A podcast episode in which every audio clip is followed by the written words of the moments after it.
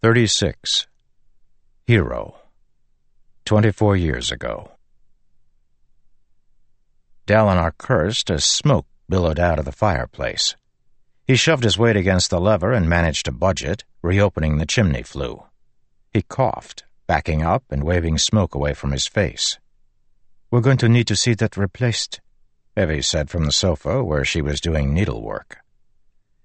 Yeah, Dalinar said, thumping down to the floor before the fire. At least you got to it quickly. Today we will not need to scrub the walls, and the life will be as white as a sun at night. Evi's native idioms didn't quite translate well into Alethi. The fire's heat was welcome, as Dalinar's clothing was still damp from the rains. He tried to ignore the ever-present sound of the weeping's rain outside, instead watching a pair of flamespren dance along one of the logs. These seemed vaguely human, with ever-shifting figures. He followed one with his eyes as it leaped toward the other. He heard Evi rise and thought she might be off to seek the privy again. She instead settled down next to him and took his arm, then sighed in contentment. It can't be comfortable, Dalinar said. And yet you are doing it? I'm not the one who is. He looked at her belly, which had begun to round. Evi smiled. My condition does not make me so frail that I risk breaking by sitting on the floor, beloved. She pulled his arm tighter. Look at them. They play so eagerly. It's like they're sparring, Dalinar said. I can almost see the little blades in their hands. Must everything be fighting to you? He shrugged. She leaned her head on his arm. Can't you just enjoy it, Dalinar? Enjoy what? Your life. You went through so much to make this kingdom. Can't you be satisfied now that you've won? He stood up, pulling his arm from her grip, and crossed the chamber to pour himself a drink. Don't think I haven't noticed the way you act, Evi said. Perking up whenever the king speaks of the smallest conflict beyond our borders, having the scribes read to you of great battles, always talking about the next duel. I'm not to have that much longer, Dalinar grumbled, then took a sip of wine. Gavilar says it's foolish to endanger myself. Says someone is bound to try to use one of those duels as a ploy against him. I'll have to get a champion. He stared at his wine. He'd never had a high opinion of dueling. It was too fake, too sanitized but at least it was something. It's like you're dead, Evi said. Dalinar looked over at her. It's like you only live when you can fight, she continued. When you can kill. Like a blackness from old stories. You live only by taking lives from others. With that pale hair and light golden skin, she was like a glowing gemstone. She was a sweet, loving woman who deserved better than the treatment he gave her. He forced himself to go back and sit down beside her. I still think the Flamespren are playing, she said. I've always wondered, Dalinar said. Are they made of fire themselves? It looks like they are. And yet what of emotion spren? Are anger spren then made of anger? Evi nodded absently. And what of glory, Spren? Dalinar said. Made of glory? What is glory? Could glory Spren appear around someone who is delusional or perhaps very drunk, who only thinks they've accomplished something great, while everyone else is standing around mocking them? A mystery, she said, sent by Shishi. But don't you ever wonder? To what end? Evi said. We will know eventually when we return to the One. No use troubling our minds now about things we cannot understand. Dalinar narrowed his eyes at the flamespren. That one did have a sword, a miniature shard blade. This is why you brood so often, husband, Evi said. It isn't healthy to have a stone curdling in your stomach, still wet with moss. I... what? You must not think such strange thoughts. Who put such things into your mind anyway? He shrugged, but thought of two nights before, staying up late and drinking wine beneath the rain canopy with Gavilar and Navani. She'd talked and talked about her research into Spren, and Gavilar had simply grunted while making notations in glyphs on a set of his maps. She had spoken with such passion and excitement, and Gavilar had ignored her. Enjoy the moment, Evi told him. Close your eyes and contemplate what the One has given you. Seek the peace of oblivion and bask in the joy of your own sensation. He closed his eyes, as she suggested, and tried to simply enjoy being here with her. Can a man actually change, Evi? Like those Spren change? We are all different aspects of the One. Then can you change from one aspect to another? Of course, Evi said. Is not your own doctrine about transformation? About a man being so cast from crass to glorious? I don't know if it's working. Then petition the One, she said. In prayer? Through the Ardents? No, silly. Yourself. In person? Dalinar asked. Like at a temple? If you wish to meet the One in person, you must travel to the valley, she said. There you can speak with the One, or to his avatar and be granted the old magic, Dalinar hissed, opening his eyes. A night watcher. Evi, don't say things like that. Storms, her pagan heritage popped up at the strangest times. She could be talking good Vorin doctrine, then out came something like that. Fortunately, she spoke of it no more. She closed her eyes and hummed softly. Finally, a knock came at the outer door to his rooms. Ah, Hatham, his room steward, would answer that. Indeed, Dalinar heard the man's voice outside, and that was followed by a light rap on the chamber door. It's your brother, Bright Lord, Hatham ah, said through the door. Dalinar leaped, opening the door and passing the short master servant. Evi followed, trailing along with one hand touching the wall, a habit of hers. They passed open windows that looked down upon a sodden Kholinar, flickering lanterns marking where people moved through the streets. Gavilar waited in the sitting room, dressed in one of those new suits with the stiff jacket and buttons up the sides of the chest. His dark hair curled to his shoulders and was matched by a fine beard. Dalinar hated beards. They got caught in your helm. He couldn't deny its effect on Gavilar, though. Looking at Gavilar in his finery, one didn't see a backwater thug, a barely civilized warlord who had crushed and conquered his way to the throne. No, this man was a king. Gavilar rapped a set of papers against the palm of his hand. What? Dalinar asked. Rathalas, Gavilar said, shoving the papers toward Evi as she entered. Again? Dalinar said. It had been years since he'd visited the rift, that giant trench where he'd won his shard blade.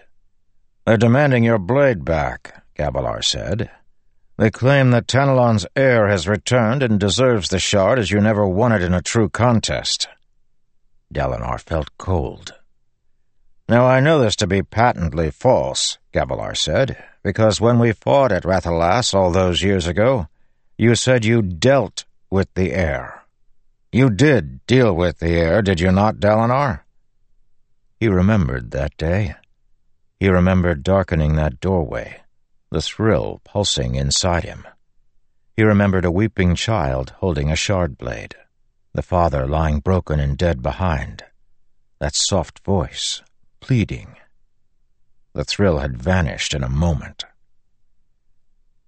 He was a child, Gavilar, Dalinar said, his voice hoarse. Damnation, Gavilar said. He's a descendant of the old regime. That was Storms, that was a decade ago. He's old enough to be a threat. The whole city is going into rebellion, the entire region.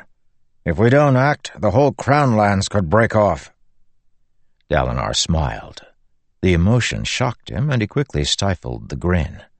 But surely, surely someone would need to go and rout the rebels? He turned and caught sight of Evi.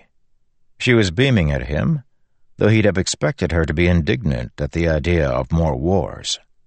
Instead, she stepped up to him and took his arm. You spared the child. I... He could barely lift the blade. I gave him to his mother and told her to hide him. Oh, Dalinar. She pulled him close. He felt a swelling of pride. Ridiculous, of course. He had endangered the kingdom. How would people react if they knew the Blackthorn himself had broken before a crisis of conscience? They'd laugh. In that moment, he didn't care, so long as he could be a hero to this woman. Well, I suppose rebellion was to be expected, Gavilar said as he stared out the window. It's been years since the formal unification.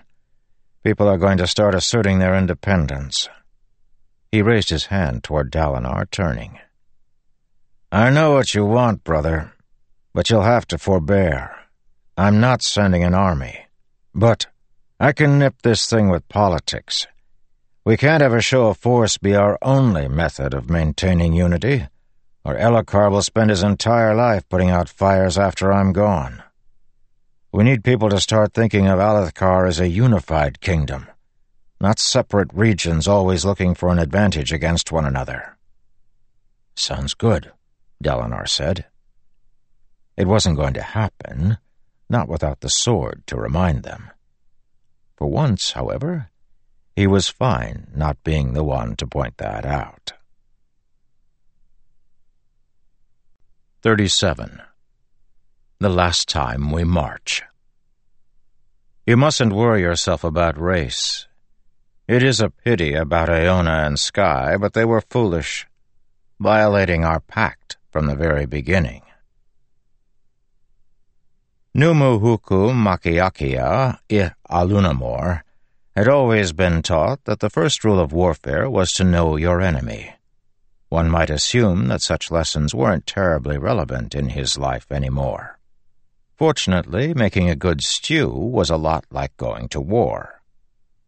Lunamor, called Rock by his friends, on account of their thick lowlander tongues being incapable of proper speech, stirred his cauldron with an enormous wooden spoon the size of a longsword. A fire burned rockbud husks underneath, and a playful wind spren whipped at the smoke, making it blow across him no matter where he stood. He had placed the cauldron on a plateau of the shattered plains, and, beautiful lights and fallen stars, he was surprised to discover that he had missed this place. Who would have thought he could become fond of this barren, wind-swept flatland? His homeland was a place of extremes, bitter ice, powdery snow, boiling heat, and blessed humidity. Down here everything was so moderate and the shattered plains were the worst of all. In Jah Keved he'd found vine-covered valleys. In Alethkar they had fields of grain, rock buds spreading endlessly like the bubbles of a boiling cauldron. Then the shattered plains, endless empty plateaus with barely anything growing on them. Strangely, he loved them. Lunamor hummed softly as he stirred with two hands, churning the stew and keeping the bottom from burning. When the smoke wasn't in his face, this cursed too thick wind had too much air to behave properly, he could smell the scent of the shattered plains. An open scent. The scent of a high sky and baking stones, but spiced by the hint of life in the chasms. Like a pinch of salt humid, alive with the odors of plants and rot intermingling. In those chasms, Lunamor had found himself again after a long time being lost. Renewed life, renewed purpose. And stew. Lunamor tasted his stew, using a fresh spoon, of course, as he wasn't a barbarian like some of these lowlander cooks. The Longroots still had further to cook before he could add the meat. Real meat from finger crabs he'd spent all night shelling. Couldn't cook that too long or it got rubbery. The rest of Bridge 4 stood arrayed on the plateau listening to Kaladin. Lunamor had set up so that his back was toward Narak, the city at the center of the shattered plains. Nearby, one of the plateaus flashed as Renarin Kholin worked the Oath Gate. Lunamor tried not to be distracted by that. He wanted to look out westward, toward the old war camps. Not much longer now to wait, he thought. But don't dwell on that. The stew needs more crushed limb. I trained many of you in the chasms, Kaladin said. The men of Bridge 4 had been augmented by some members of the other bridge crews and even a couple of soldiers that Dalinar had suggested for training. The group of five scout women was surprising, but who was Lunamor to judge? I could train people in the spear, Kaladin continued, because I myself had been trained in the spear. What we're attempting today is different. I barely understand how I learned to use Stormlight. We're going to have to stumble through this together. It's all good, Gancho, Lopen called. How hard can it be to learn how to fly? Sky eels do it all the time. And they are ugly and stupid. Most bridgemen are only one of those things. Kaladin stopped in line near Lopen. The captain seemed in good spirits today, for which Lunamor took credit. He had, after all, made Kaladin's breakfast. The first step will be to speak the ideal, Kaladin said. I suspect a few of you have already said it, but for the rest, if you wish to be a squire to the Windrunners, you will need to swear it. They began belting out the words. Everyone knew the right ones by now. Lunamor whispered the ideal.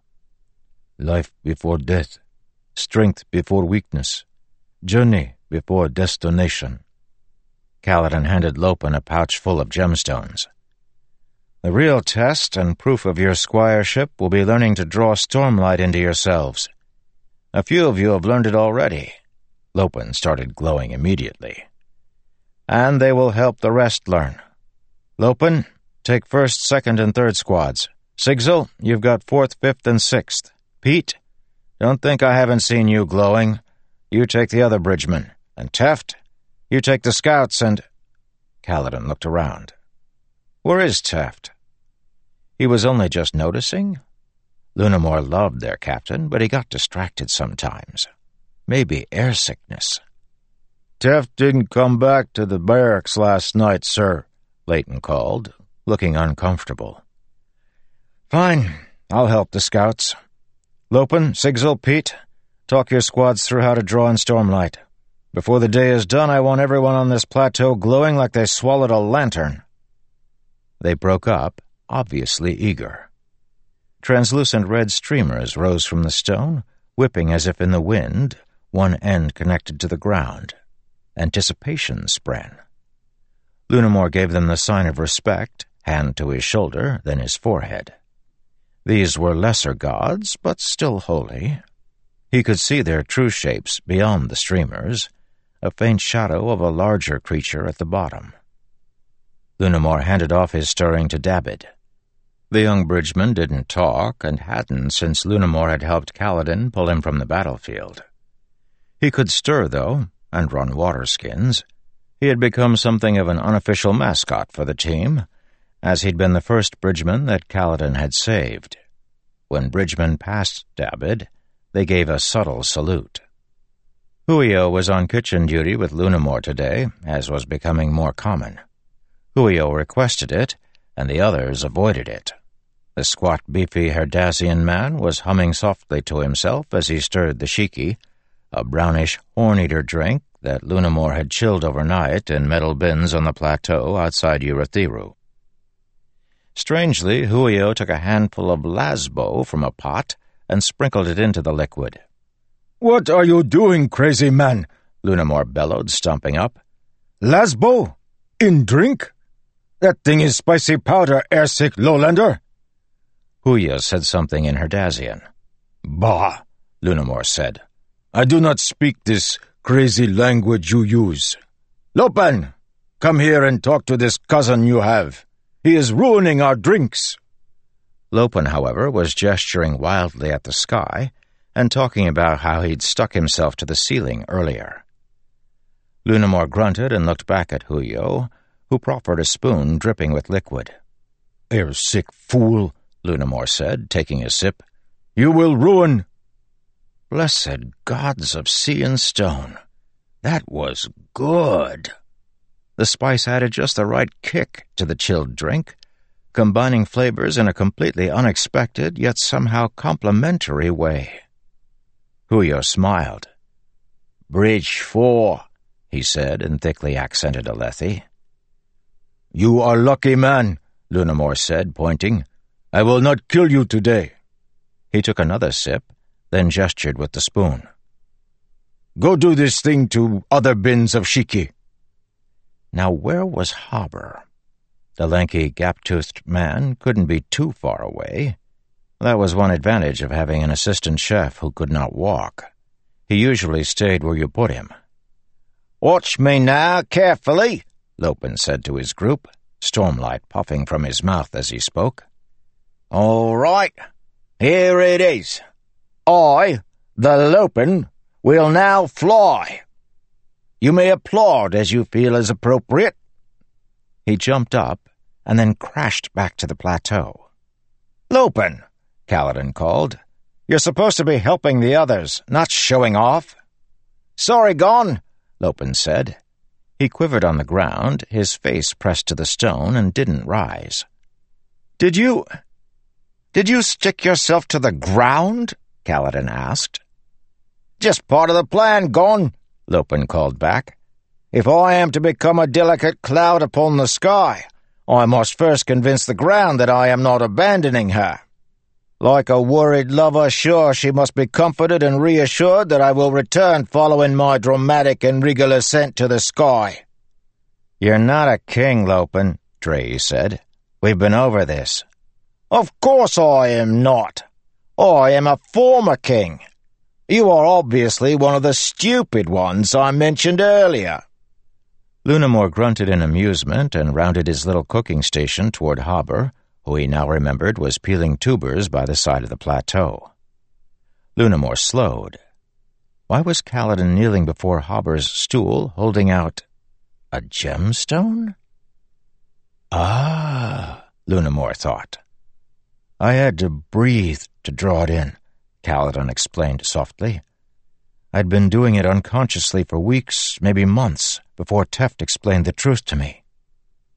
Sir, Hobber said, I don't know if... I mean, sir, I'm no radiant. I was never that good with the spear. I'm barely a passable cook. Passable was a stretch. But he was earnest and helpful, so Lunamor was happy to have him.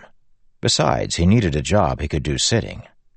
A month back, the assassin in white had swept through the king's palace at the war camps trying to kill Elhokar, and the attack had left Hobber with dead legs. Kaladin folded the gemstone in Hobber's fingers. Just try, the captain said softly. Being a Radiant isn't so much about your strength or skill, but about your heart. And yours is the best of all of us. The captain seemed intimidating to many outsiders, a perpetual storm for an expression, an intensity that made men wilt when it turned on them. But there was also an astonishing tenderness to this man. Kaladin gripped Hobber on the arm and almost seemed to be tearing up. Some days it seemed you couldn't break Kaladin Stormblessed with all the stones on Roshar. Then one of his men would get wounded, and you'd see him crack. Kaladin headed back toward the scouts he'd been helping, and Lunamor jogged to catch up. He bowed to the little god who rode on the bridge captain's shoulder, then asked, You think Hobber can do this thing, Kaladin? I'm sure he can. I'm sure all of Bridge 4 can. And perhaps some of these others. Ha! Lunamor said. Finding a smile on your face, Kaladin Stormblessed, is like finding lost sphere in your soup. Surprising, yes, but very nice too. Come, I have drink you must try. I need to get back to... Come, drink you must try. Lunamor guided him to the big pot of shiki and poured him a cup. Kaladin slurped it down. Hey, that's pretty good, Rock. Is not my recipe, Lunamor said. Huio has changed this thing. I now have to either promote him or push him offside of plateau. Promote him to what? Kaladin asked, getting himself another cup. To airsick lowlander, Lunamor said. Second class. You might be too fond of that term, Rock. Nearby, Lopen talked to the ground, against which he was still pressed. Don't worry, dear one. The Lopen is vast enough to be possessed by many, many forces, both terrestrial and celestial. I must soar to the air, for if I were to remain only on the ground, surely my growing magnitude would cause the land to crack and break. Lunamor looked at Kaladin. I am fond of term, yes, but only because this thing has astounding number of applications among you. Kaladin grinned, sipping his shiki and watching the men. Farther along the plateau, Drehy suddenly raised his long arms and called out, Ha! He was glowing with stormlight. Bisig soon followed. That should fix his hand. He too had been injured by the assassin in white. This will work, Rock, Kaladin said. The men have been close to the power for months now, and once they have it, they'll be able to heal. I won't have to go into battle worrying which of you I'll lose. Kaladin, Lunamore said softly, this thing we have begun, it is still war. Men will die. Bridge 4 will be protected by their power. And the enemy? They will not have power? He stepped closer. Surely I do not wish to dampen Kaladin Storm-blessed when he is optimistic but nobody is ever perfectly safe. This is sad truth, my friend. Maybe, Kaladin admitted. He got a distant look on his face. Your people only let younger sons go to war, right?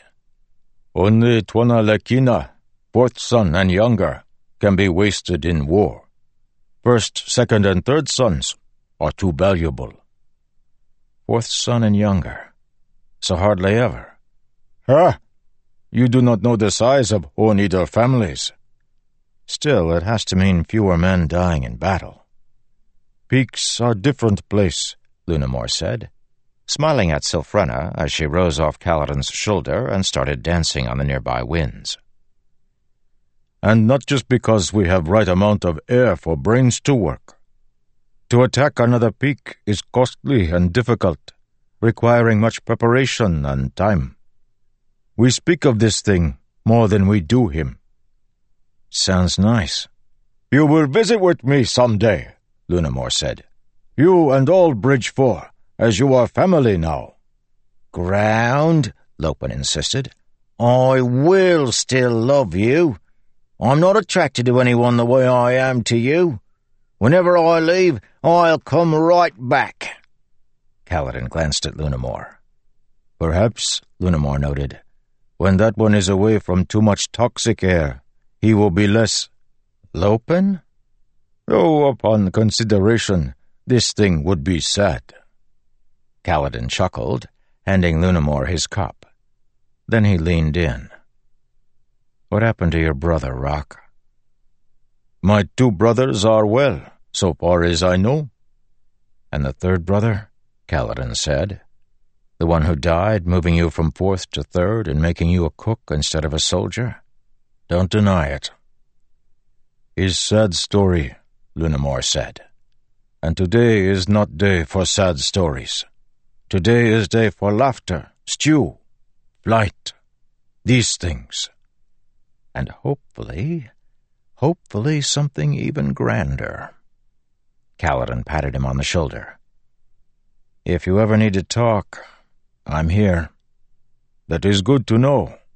Though today, I believe someone else wishes to talk. Lunamor nodded toward someone crossing a bridge onto their plateau. A figure in a stiff blue uniform with a silver circlet on his head. The king has been eager to speak with you. Ha! Asked us several times if we knew when you would return. As if we are appointment keepers for our glorious flying leader. Yes, Kaladin said. He came to see me the other day.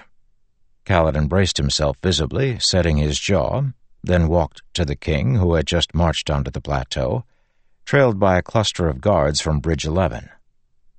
Lunamor positioned himself, working on the soup where he could listen as he was curious. Windrunner, Elhokar said, nodding to Kaladin. It seems you are right. Your men have had their powers restored. How soon will they be ready? They're in fighting shape already, Your Majesty, but to master their powers, Well, I can't say, honestly. Lunamor sipped his soup and didn't turn toward the king, but stirred and listened. Have you given thought to my request? Elhokar said. Will you fly me to Kholinar so we can reclaim the city? I'll do as my commander tells me. No, Elhokar said. I'm asking you personally. Will you come? Will you help me reclaim our homeland? Yes, Kaladin said softly.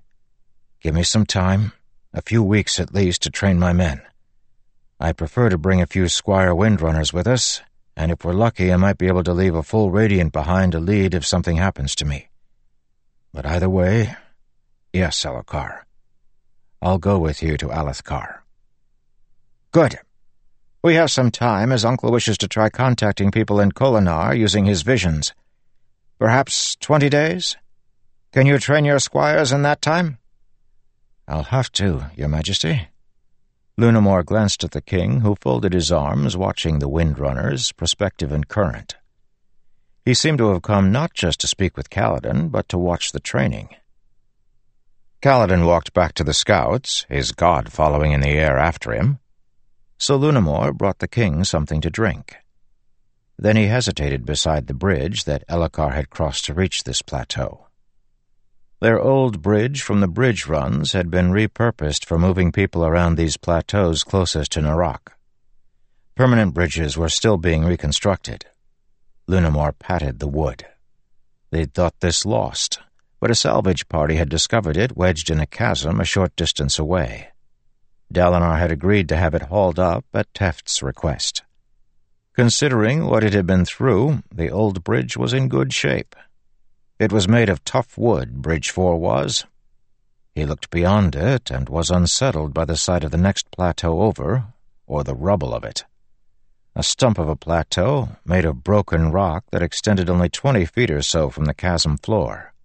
Rlain said that had been an ordinary plateau before the meeting of Everstorm and Highstorm at the Battle of Narak. During that terrible cataclysm when storms met, entire plateaus had been ripped up and shattered. Though the Everstorm had returned several times, the two storms had not again met over a populated area. Lunamor patted the old bridge, then shook his head, walking back toward his cooking station. They could have trained at Urithiru, perhaps, but none of the bridgemen had complained at coming here. The shattered plains were far better than the lonesome plain before the tower. This place was just as barren, but it was also theirs. They also hadn't questioned when Lunamor had decided to bring along his cauldrons and supplies to make lunch. It was inefficient, true, but a hot meal would make up for it, and beyond that there was an unspoken rule. Though Lunamor, Dabid, and Hobber didn't participate in the training or sparring, they were still Bridge Four. They went where the others went. He had Huio add the meat, with a strict charge to ask before changing any spices.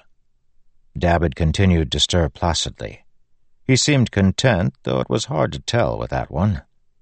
Lunamor washed his hands in a pot, then got to work on the bread. Cooking was like warfare. You had to know your enemy, though his enemies in this contest were his friends. They came to each meal expecting greatness, and Lunamor fought to prove himself time and time again. He waged war with breads and soups, sating appetites and satisfying stomachs. As he worked, hands deep within the dough, he could hear his mother's humming, her careful instructions. Kaladin was wrong. Lunamor hadn't become a cook. He'd always been one, since he could toddle up the step stool to the counter and stick his fingers in the sticky dough.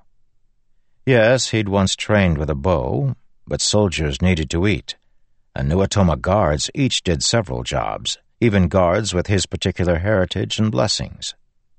He closed his eyes, kneading and humming his mother's song to a beat he could almost, barely, just faintly hear.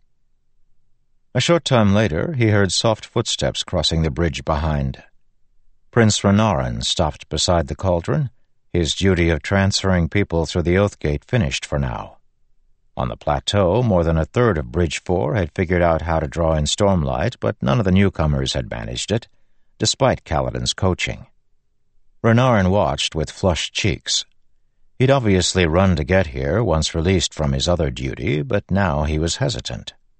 Elhokar had set up to watch near some rocks, and Renarin stepped toward him as if sitting at the side and watching was his place too. Hey, Lunamor said. Renarin! Renarin jumped. The boy wore his blue Bridge 4 uniform, though his seemed somehow neater than the others. I could use some help with this bread, Lunamor said. Renarin smiled immediately. All the youth ever wanted was to be treated like the rest of them. Well, that attitude benefited a man. Lunamor would have the High Prince himself kneading dough if he could get away with it. Dalinar seemed like he could use a good session of making bread. Renarin washed his hands, then sat on the ground across from Lunamor and followed his lead. Lunamor ripped off a piece of dough about as wide as his hand, flattened it, then slapped it against one of the large stones he'd put to warm by the fire. The dough stuck to the stone, where it would cook until one peeled it off. Lunamor didn't push Renarin to talk. Some people you wanted to press, draw them out. Others you wanted to let move at their own pace, like the difference between a stew you brought to a boil and one you kept at a simmer. But where is his god? Lunamor could see all Spren. Prince Renarin had bonded one, except Lunamor had never been able to spot it. He bowed when Renarin wasn't looking, just in case, and made a sign of reverence to the hidden god. Bridge Four's doing well, Renarin finally said. You'll have them all drinking Stormlight soon. Likely so, Lunamor said. Ha! But they have much time until they catch up to you. Truth Watcher. His good name. More people should watch truth instead of lies. Renarin blushed. I... I suppose it means I can't be in Bridge 4 anymore, doesn't it? Why not? I'm a different order of Radiant, Renarin said, eyes down as he formed a perfectly round piece of dough, then carefully set it onto a stone. You have power to heal. The surges of progression and illumination. I'm not sure how to make the second one work, though. Shallan has explained it seven times, but I can't create even the smallest illusion.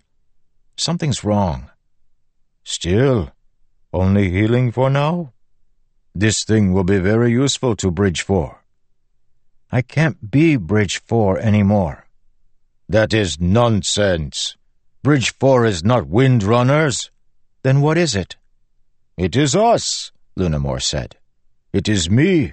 It is them. It is you. He nodded toward Dabid. That one.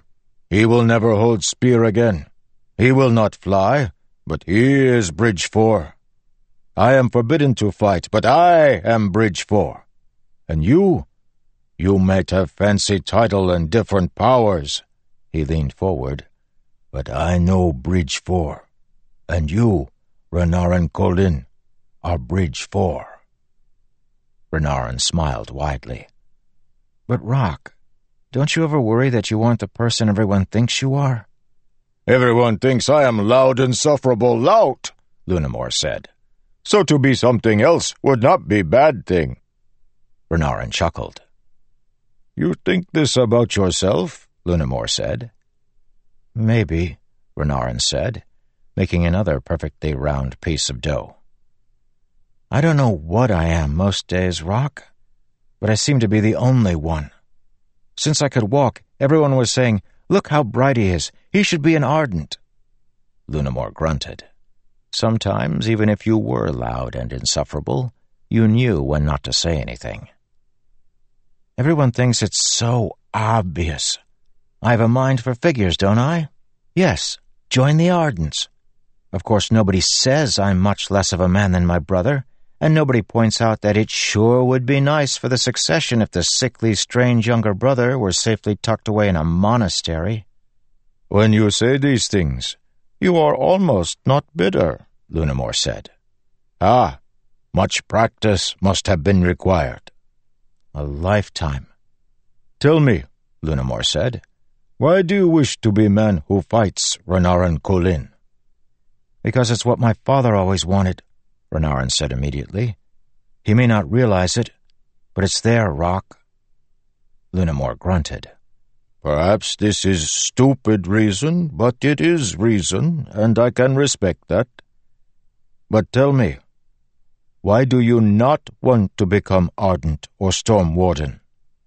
Because everyone assumes I will be, Renarin said, slapping bread down on the heated stones. If I go and do it, I'm giving in to what they all say. He looked for something to fidget with, and Lunamor tossed him more dough. I think, Lunamor said, your problem is different than you say. You claim you are not the person everyone thinks you are. Maybe you worry instead that you are that person. A sickly weakling. No, Lunamor said, leaning in.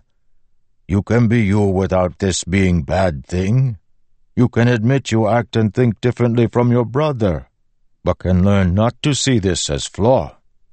It is just Renarin Kholin. Renarin started kneading the dough furiously. Is good, Lunamor said, that you learn to fight. Men do well learning many different skills, but men also do well using what the gods have given them. In the peaks, a man may not have such choices. Is privilege. I suppose. Glys says... Well, it's complicated. I could talk to the Ardents, but I'm hesitant to do anything that would make me stand out from the other bridgemen, Rock. I'm already the oddest one in this bunch. Is that so? Don't deny it, Rock. Lopen is, well, Lopen. And you're obviously, um, you. But I'm still the strange one. I've always been the strangest one. Lunamor slapped dough onto a rock, then pointed toward where Rlain, the Parshendi bridgeman they used to call Shen, sat on a rock near his squad, watching quietly as the others laughed at Eth, having accidentally stuck a stone to his hand. He wore war form and so was taller and stronger than he had been before, but the humans seemed to have completely forgotten that he was there. Oh, Renarin said. I don't know if he counts. This thing is what everyone always tells him, Lunamor said. Over and over again. Renarin stared for a long time while Lunamor continued to make bread. Finally, Renarin stood up and dusted off his uniform, walked across the stone plateau, and settled down beside Rlain. Renarin fidgeted and didn't say anything, but Rlain seemed to appreciate the company anyway. Lunamor smiled, then finished the last of the bread. He rose and set up the shiki drink with a stack of wooden cups. He took another drink himself, then shook his head and glanced at Huio, who was harvesting the bread. The Herdazian man was glowing faintly. Clearly, he'd already learned how to draw in stormlight. Air-sick Herdazian. Lunamor raised a hand, and Huio tossed him a flatbread, which Lunamor bit. He chewed the warm bread, thoughtful. More salt in the next batch. The Herdazian just kept harvesting the bread. You do think they need more salt, don't you? Lunamor said. Huio shrugged. Add more salt to that batch that I've started mixing, Lunamor said. And do not look so self-satisfied. I may still throw you offside a plateau. Huio smiled and kept working. The men soon started coming over for something to drink. They grinned, thumped Lunamor on the back, told him he was a genius, but of course none remembered that he had tried serving them shiki once before. They had mostly left it in the cauldron, opting for beer instead. That day they hadn't been hot, sweaty, and frustrated. Know your enemy. Out here, with the right drink, he was a little god unto himself. Ha! A god of cool drinks and friendly advice. Any chef worth his spoons learned to talk because cooking was an art, and art was subjective. One man could love an ice sculpture while another thought it boring. It was the same with food and drink. It did not make the food broken or the person broken to not be liked. He chatted with Leyten, who was still shaken by their experience with the dark god below Urithiru. Powerful god that had been, and very vengeful. There were legends of such things in the peaks. Lunamor's great-great-great-grandfather, had met with one while traveling the Third Divide. Excellent and important story, which Lunamor did not share today. He calmed Leyten, commiserated with him. The thick-bodied armorer was a fine man and could talk as loudly as Lunamor sometimes. Ah, you could hear him two plateaus away, which Lunamor liked. What was the point of a little voice? Weren't voices for being heard? Leyten went back to his practice, but others had their worries. Skar was the best spearman among them, particularly now that Moash had left, but was feeling self-conscious at not having drawn in Stormlight. Lunamor asked Skar to show him what he'd learned, and, after Skar's instruction, Lunamor actually managed to draw some in himself, to his delight and surprise. Skar left with a spring to his step. Another man would have felt worse, but Skar was a teacher at heart. The short man still hoped that Lunamor would someday choose to fight. He was the only one of the bridgemen who actively spoke out about Lunamor's pacifism. Once the men had been thoroughly watered, Lunamor found himself looking out across the plateaus for some sign of movement in the distance. Well, best to keep busy with the meal. The stew was perfect. He was pleased to have been able to get the crabs. So much of what everyone ate in the tower was of soul-cast grain or meat, neither of which was very appetizing. The flatbread had cooked up nicely, and he'd even been able to concoct a chutney last night. Now he just had to... Lunamor almost stumbled into his own cauldron as he saw what was assembling on the plateau to his left. Gods. Strong gods, like Sylphrena. Glowing a faint blue, they clustered around a tall spren woman who had long hair streaming behind her.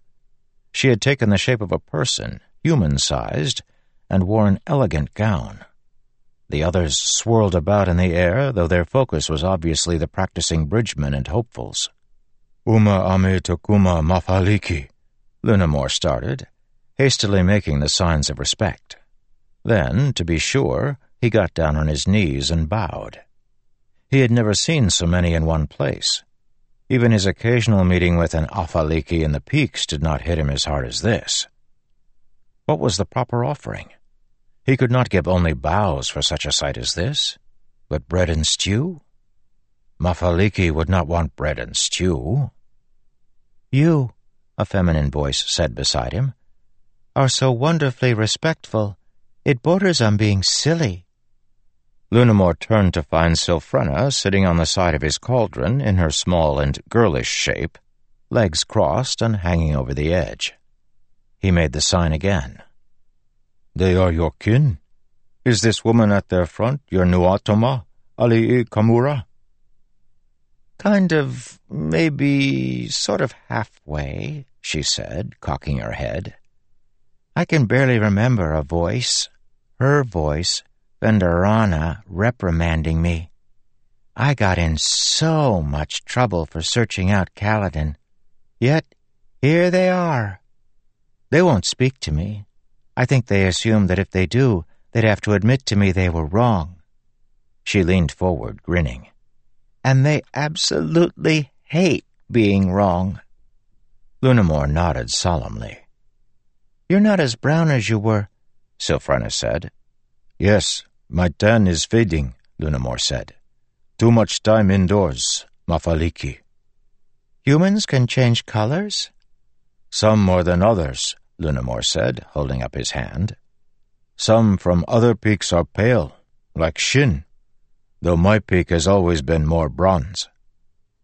You look like somebody washed you way too much, Sylphrena said. They took a scrub brush to you and rubbed your skin off. And that's why your hair is red because you got so sore. These are wise words, Lunamor said. He wasn't sure why yet. He'd have to ponder them. He fished in his pocket for the spheres that he had on him, which weren't many. Still, he arranged each one in its own bowl and then approached the assemblage of spren. There had to be two dozen or more of them. Kali Kalinda! The other bridgemen couldn't see the gods, of course. He wasn't sure what Huio or Hobber thought of him walking reverently across the plateau, then bowing himself and arranging the bowls with their spheres as offerings. When he looked up, the Alii Kamura, the most important god here, was studying him. She rested her hand over one of the bowls and drew out the stormlight. Then she left, turning into a streak of light and zipping away. The others remained, a mottled collection of clouds, ribbons, people, bunches of leaves, and other natural objects. They flitted overhead, watching the practicing men and women. Sylphrena crossed the air to stand beside Lunamor's head. They are looking, Lunamor whispered. This thing is happening. Not just bridgemen, not just squires. Radiance, as Kaladin wishes. We'll see, she said, then huffed softly before zipping away as a ribbon of light herself. Lunamor left the bowls in case any of the others wished to partake of his offering. At his cook station, he stacked up the flatbread, intending to give the plates to Hobber to hold and distribute. Only Hobber didn't respond to his request. The lanky man sat on his little stool, leaning forward, his hand in a tight fist that glowed from the gemstone inside. The cups he'd been washing lay in an ignored stack beside him.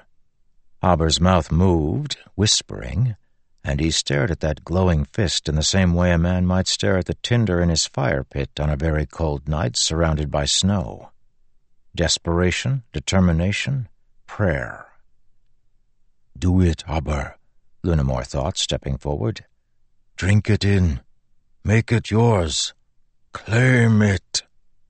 Lunamor felt an energy to the air, a moment of focus, Several wind spren turned toward Hobber, and for a heartbeat Lunamor thought that everything else faded. Hobber became one man alone in a darkened place, fist glowing. He stared unblinking at that sign of power, that sign of redemption. The light in Hobber's fist went out. Ha! Lunamor shouted. Ha! Hobber jumped in surprise. His jaw dropped and he stared at the now done gemstone. Then he held up his hand, gawking at the luminescent smoke that rose from it. Guys! he called. Guys! Guys! Lunamor stepped back as the bridgemen left their stations and came rushing over. Give him your gemstones, Kaladin called. He's going to need a lot. Pile them up. Bridgemen scrambled to give Hobber their emeralds, and he drew in more and more stormlight. Then the light suddenly dampened. I can feel them again, Hobber cried. I can feel my toes. He tentatively reached out for support. Dre under one arm, Peet under the other, Hobber slipped off his stool and stood up. He grinned with a gap-toothed expression and almost fell over. His legs obviously weren't very strong. Dre and Peet righted him, but he forced them back to let him stand precariously on his own. The men of Bridge 4 waited only briefly before pressing in with cries of excitement. Joy sprens swirled around the group like a sweeping gust of blue leaves. Amid them, Lopen shoved in close and made the Bridge 4 salute. It seemed to mean something special coming from him. Two arms. One of the first times Lopen had been able to make the salute. Hobber saluted back, grinning like a boy who just hit his first center shot with the bow. Kaladin stepped up beside Lunamor, Sylphrena on his shoulder. It will work, Rock. This will protect them. Lunamor nodded, then by habit checked toward the west as he'd been doing all day. This time he spotted something. It looked like a plume of smoke. Kaladin flew to check it out. Lunamor, along with the rest of them, followed along on the ground, carrying their mobile bridge. Lunamor ran at the center front of the bridge. It smelled of memories. The wood, the stain used to seal it, the sounds of several dozen men grunting and breathing in enclosed spaces, the slapping of feet on plateau, mixed exhaustion and terror, an assault, arrows flying, men dying. Lunamor had known what might happen when he chose to come down from the peaks with Kepha no Nuatoma from the peaks had ever yet won a shard blade or shard plate from the Alethi or Vedens they challenged. Still, Kepha had determined the cost was worth the risk. At worst, he had thought he would end up dead, and his family would become servants to a wealthy lowlander. They hadn't anticipated the cruelty of Torol Sadeas, who had murdered Kefa without a proper duel, killed many of Lunamor's family who resisted, and seized his property. Lunamor roared, charging forward, and his skin started to glow with the power of the stormlight from his pouch and the spheres he had collected before leaving. He seemed to be carrying the bridge all on his own, towing the others. Skar called out a marching song, and Bridge 4 thundered the words. Bridge 4 had grown strong enough to carry the bridge long distances without difficulty, but this day put those previous runs to shame. They ran at a sprint the entire distance, vibrant with stormlight, Lunamor calling the commands as Kaladin or Teft had once done. When they reached a chasm, they practically tossed the bridge across. When they picked it up on the other side, it seemed light as a reed. It felt like they'd barely started going before they neared the source of the smoke. A beleaguered caravan crossing the plains. Lunamor threw his weight against the bridge's outer support rods, pushing it across the chasm, then he charged over. Others followed. Dabid and Lopen unhooked shields and spears from the side of the bridge and tossed one to each bridgeman as they passed. They fell into squads, and the men who normally followed Teft fell in behind Lunamor, though he had, of course, refused the spear Lopen tried to toss him. Many of the caravan wagons had been transporting lumber from the forests outside the war camps, though some were piled high with furniture. Dalinar Kholin spoke of repopulating his war camp, but the two high princes who remained behind had been encroaching on the land, quietly, like eels. For now, it was best to scavenge what they could and bring it to Urithiru. The caravan had been using Dalinar's large wheeled bridges to cross chasms. Lunamor passed one of these, lying on its side, broken. Three of the large lumber wagons near it had been set afire, making the air acrid with smoke. Kaladin floated overhead, holding his brilliant shard spear. Lunamor squinted through the smoke in the direction Kaladin was looking and made out figures streaking away through the sky. Voidbringer attack, Drehy muttered. We should have guessed they'd start raiding our caravans. Lunamor didn't care at the moment.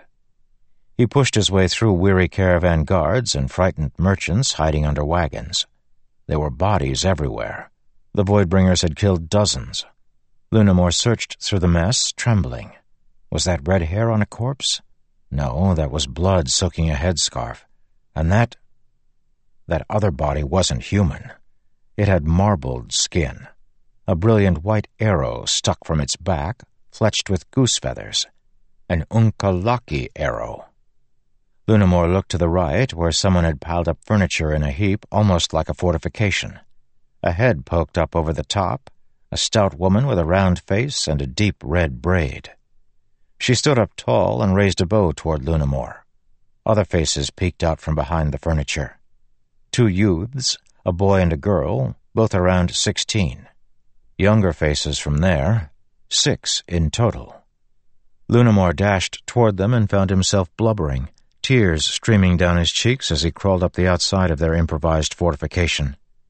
His family, at long last, had arrived at the shattered plains.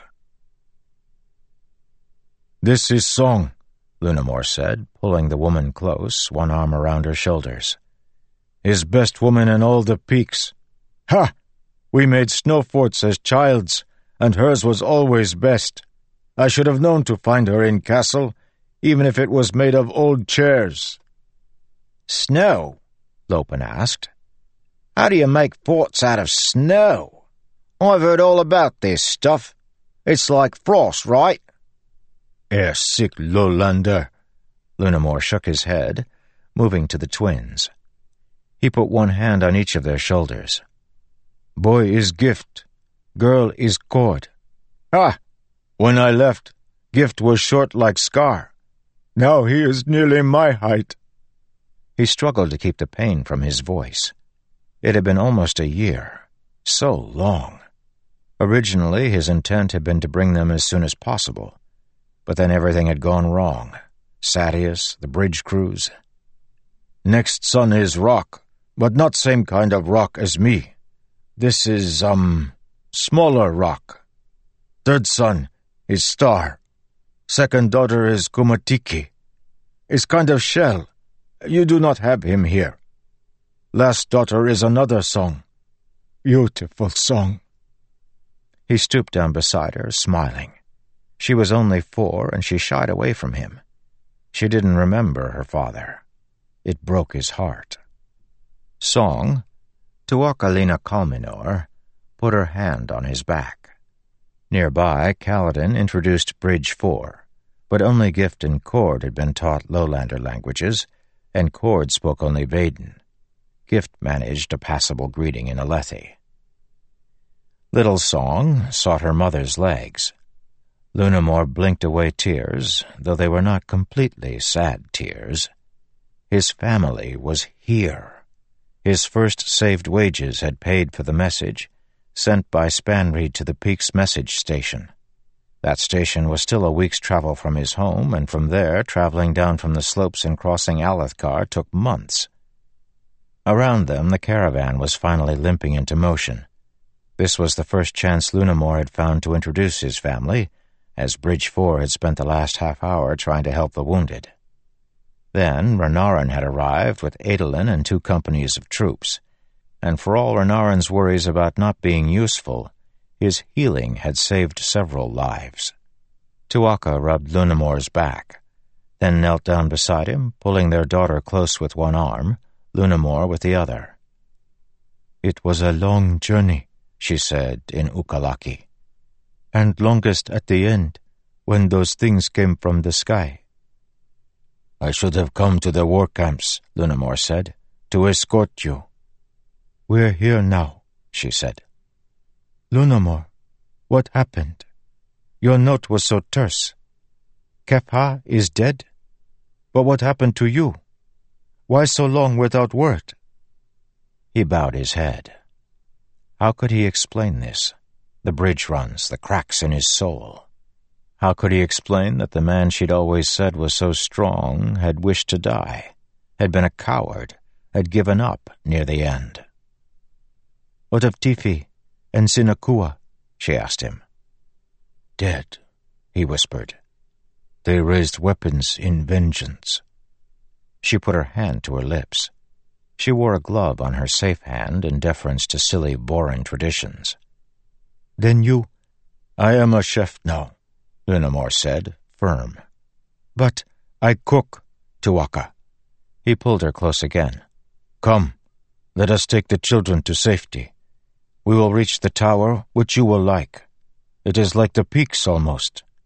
I will tell you stories. Some are painful. Very well. Lunamor, I have stories too.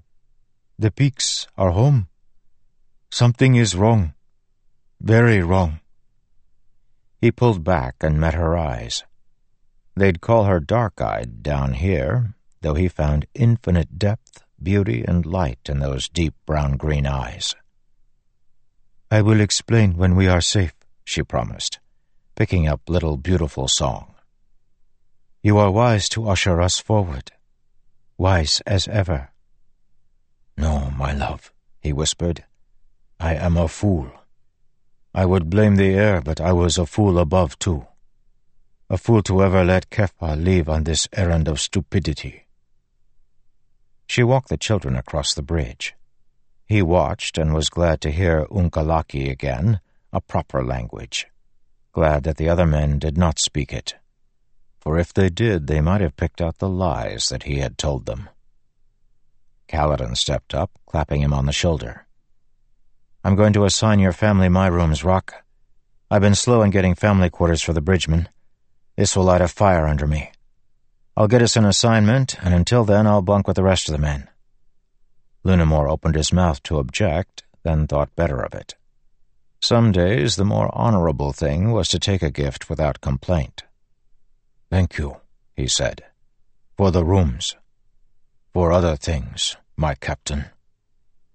Go walk with your family, Rock. We can handle the bridge without you today. We have Stormlight.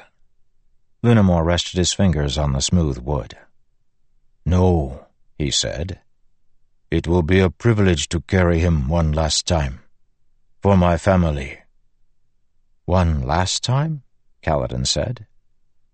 We take to the skies, storm-blessed, Lunamor said. We will walk no more in coming days. This is the end. He looked back toward a subdued Bridge 4 group who seemed to sense that what he said was true. Ah, do not look so sad. I left Great Stew back near city. Hobber will probably not ruin it before we return. Come, pick up our bridge. The last time, we marched not toward death, but toward full stomachs and good songs. Despite his urging, it was a solemn, respectful group who lifted the bridge. They were slaves no longer. Storms in their pockets, they carried riches. It glowed fiercely, and soon their skin did as well. Kaladin took his place at the front. Together they carried the bridge on one final run, reverently, as if it were the bier of a king being taken to his tomb for his eternal rest. 38. Broken People Your skills are admirable, but you are merely a man. You had your chance to be more and refused it. Dalinar entered the next vision in the middle of a fight. He had learned his lesson he didn't intend to mire another person in an unexpected battle. This time he intended to find a safe point, then bring people in. That meant appearing as he had many months ago, holding a spear in sweaty hands, standing on a forlorn and broken plate of rock surrounded by men in primitive clothing. They wore wraps of rough-spun lavis fibers and sandals of hog's hide, and carried spears with bronze heads. Only the officer wore armor, a mere leather jerkin not even properly hardened. It had been cured, then cut roughly into the shape of a vest. It proved no help against an axe to the face. Dalinar roared, indistinctly remembering his first time in this vision. It had been one of the very earliest, when he still discounted them as nightmares. Today he intended to tease out its secrets. He charged the enemy a group of men in similarly shoddy clothing. Dalinar's companions had backed themselves up to the edge of a cliff. If they didn't fight now, they'd be pushed off onto a steep incline that eventually ended in a sheer drop and a plummet of some fifty or sixty feet to the bottom of a valley. Dalinar rammed into the enemy group trying to push his men off the cliff. He wore the same clothing as the others, carried their weapons, but had brought one oddity a pouch full of gemstones tucked at his waist. He gutted one enemy with his spear, then shoved the fellow toward the others. Thirty or so men with ragged beards and callous eyes. Two tripped over their dying friend, which protected Dalinar's flank for a moment. He seized the fallen man's axe, then attacked to his left. The enemy resisted, howling. These men weren't well trained, but any fool with a sharpened edge could be dangerous. Dalinar cut, slashed, laid about himself with the axe, which was well balanced, a good weapon. He was confident he could beat this group. Two things went wrong. First, the other spearmen didn't support him. Nobody filled in behind to protect him from being surrounded. Second, the wild men didn't flinch.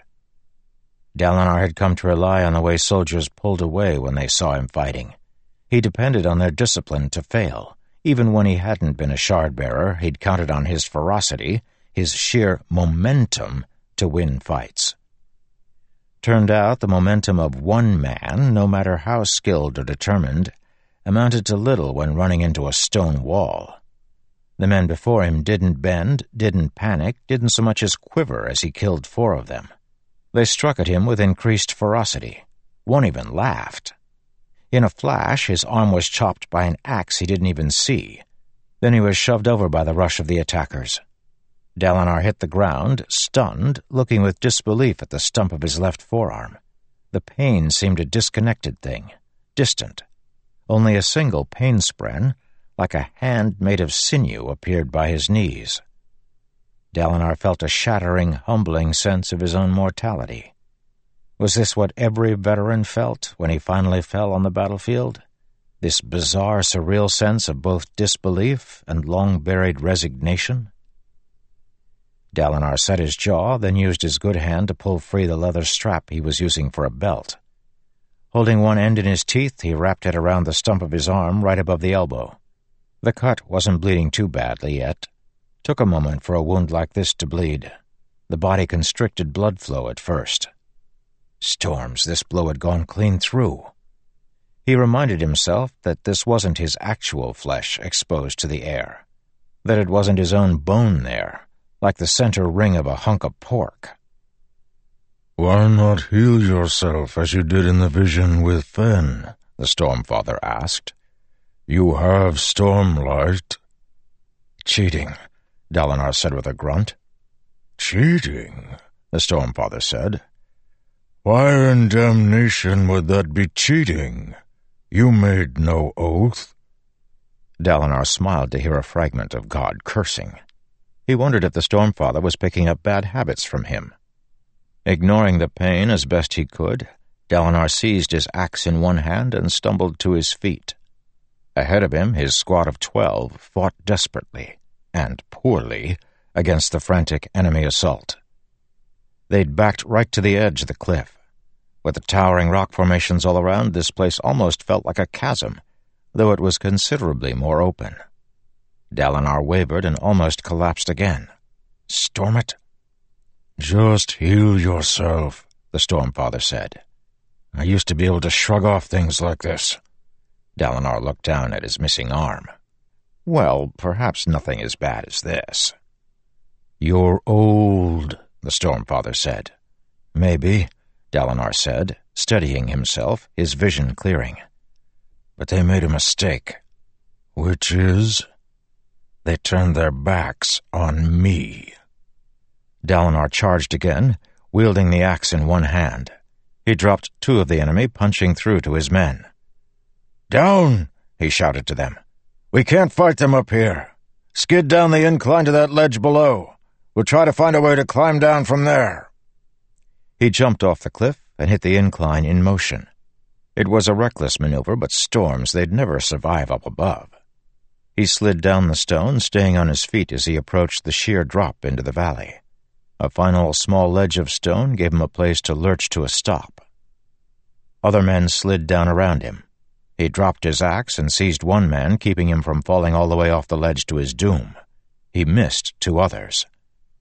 In all, seven men managed to stop around him.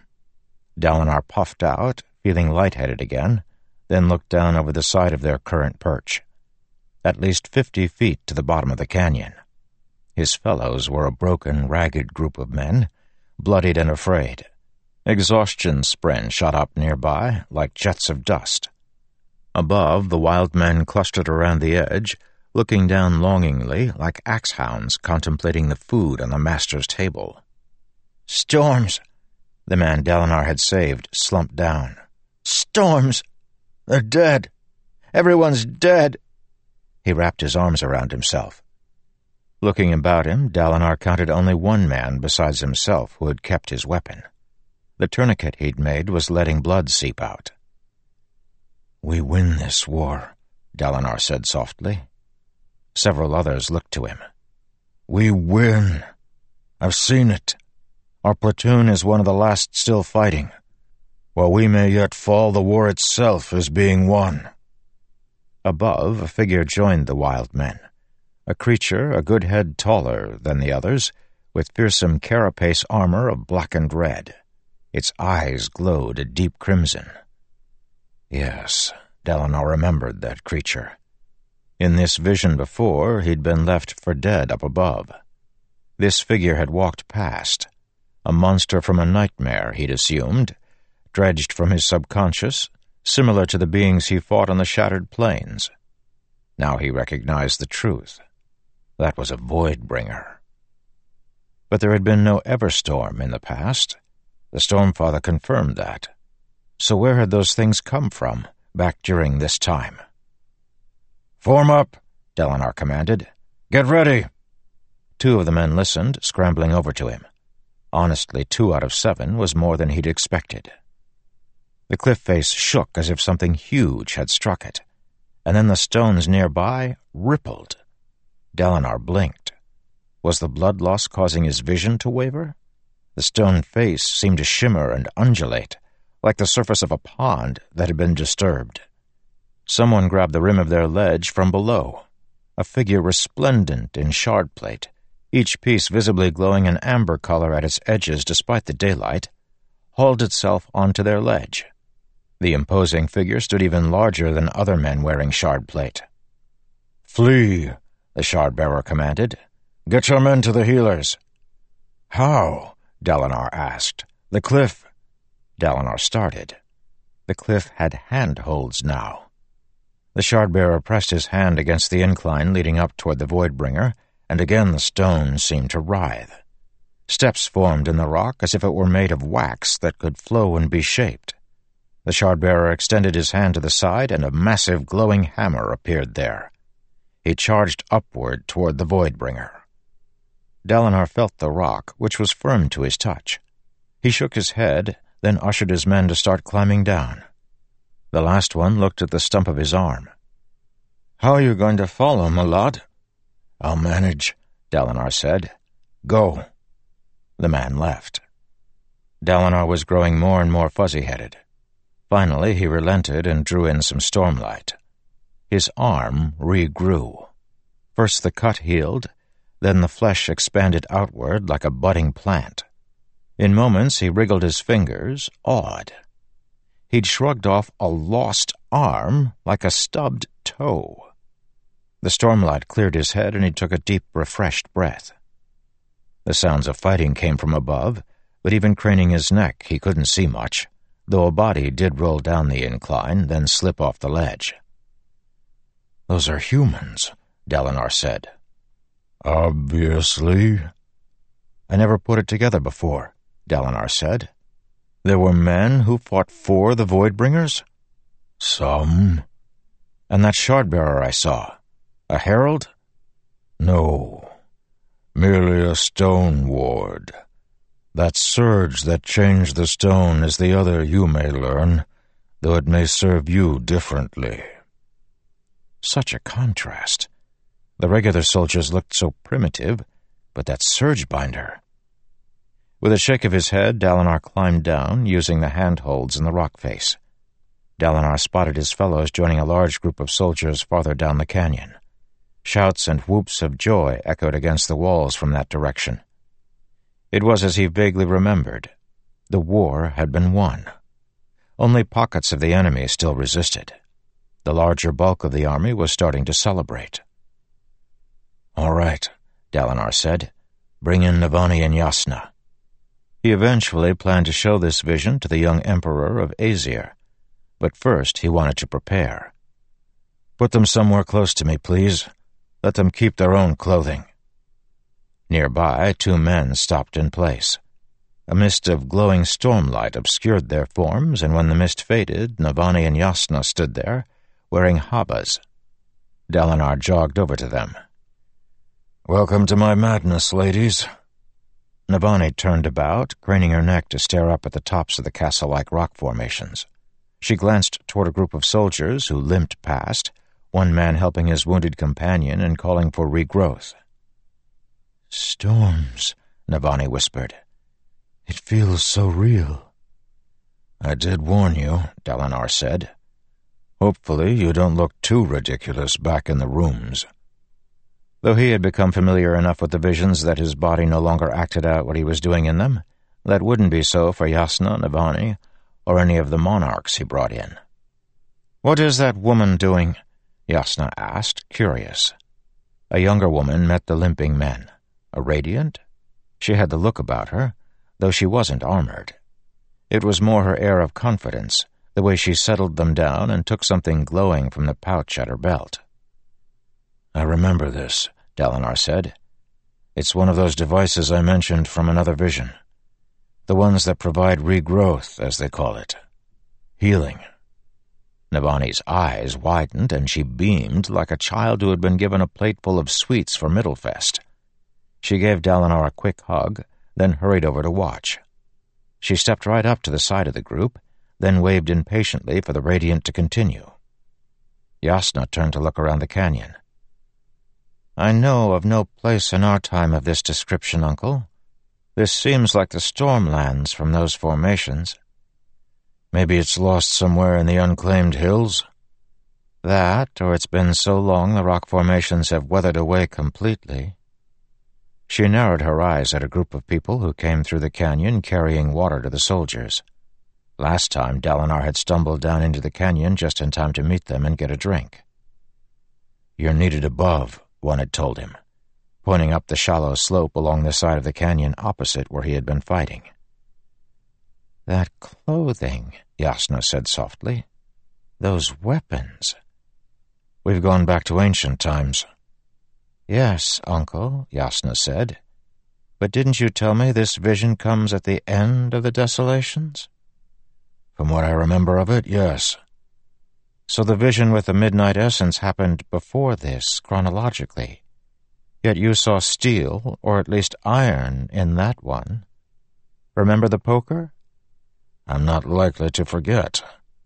He rubbed his chin. Iron and steel then, but men wielding crude weapons here, of copper and bronze, as if they didn't know how to soul cast iron, or at least not how to forge it properly, despite it being a later date. Huh. That is odd. This is confirmation of what we've been told, but which I could never quite believe. The desolations were so terrible they destroyed learning and progress and left behind a broken people. The Orders of Radiance were supposed to stop that, Dalinar said. I learned it in another vision. Yes, I read that one. All of them, actually. She looked to him then and smiled.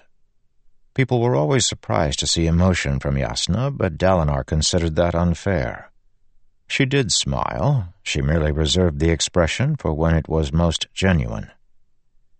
Thank you, Uncle, she said. You have given the world a grand gift. A man can be brave in facing down a hundred enemies, but coming into these and recording them rather than hiding them was bravery on an entirely different level. It was mere stubbornness. I refused to believe I was mad. Then I bless your stubbornness, uncle. Jasnah pursed her lips in thought, then continued more softly. I'm worried about you, uncle what people are saying. You mean my heresy? Dalinar said.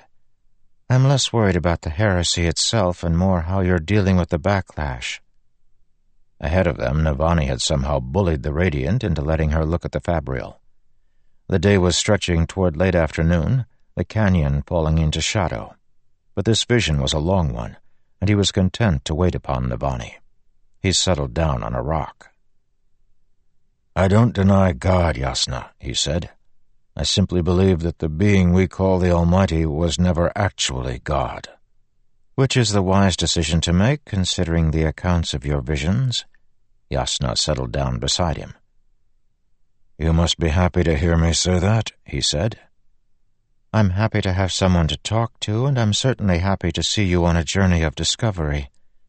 But am I happy to see you in pain? Am I happy to see you forced to abandon something you held dear? She shook her head. I don't mind people believing what works for them, Uncle. That's something nobody ever seems to understand. I have no stake in their beliefs. I don't need company to be confident. How do you suffer it, Jasnah? Dalinar said. The things people say about you. I see the lies in their eyes before they speak or they will tell me with utter sincerity things I have reportedly said, even though I deny them. They refuse my own word against the rumors about me. Jasnah stared out across the canyon. More men were gathering at the other end, a weak, beleaguered group who were only now discovering they were the victors in this contest. A large column of smoke rose in the distance, though he couldn't see the source. I wish I had answers, Uncle, Jasnah said softly. Fighting makes you strong, but also callous. I worry I have learned too much of the latter and not enough of the former. But I can give you a warning. He looked toward her, raising his eyebrows. They will try, Jasnah said, to define you by something you are not. Don't let them. I can be a scholar, a woman, a historian, a radiant. People will still try to classify me by the thing that makes me an outsider. They want, ironically, the thing I don't do or believe to be the prime marker of my identity.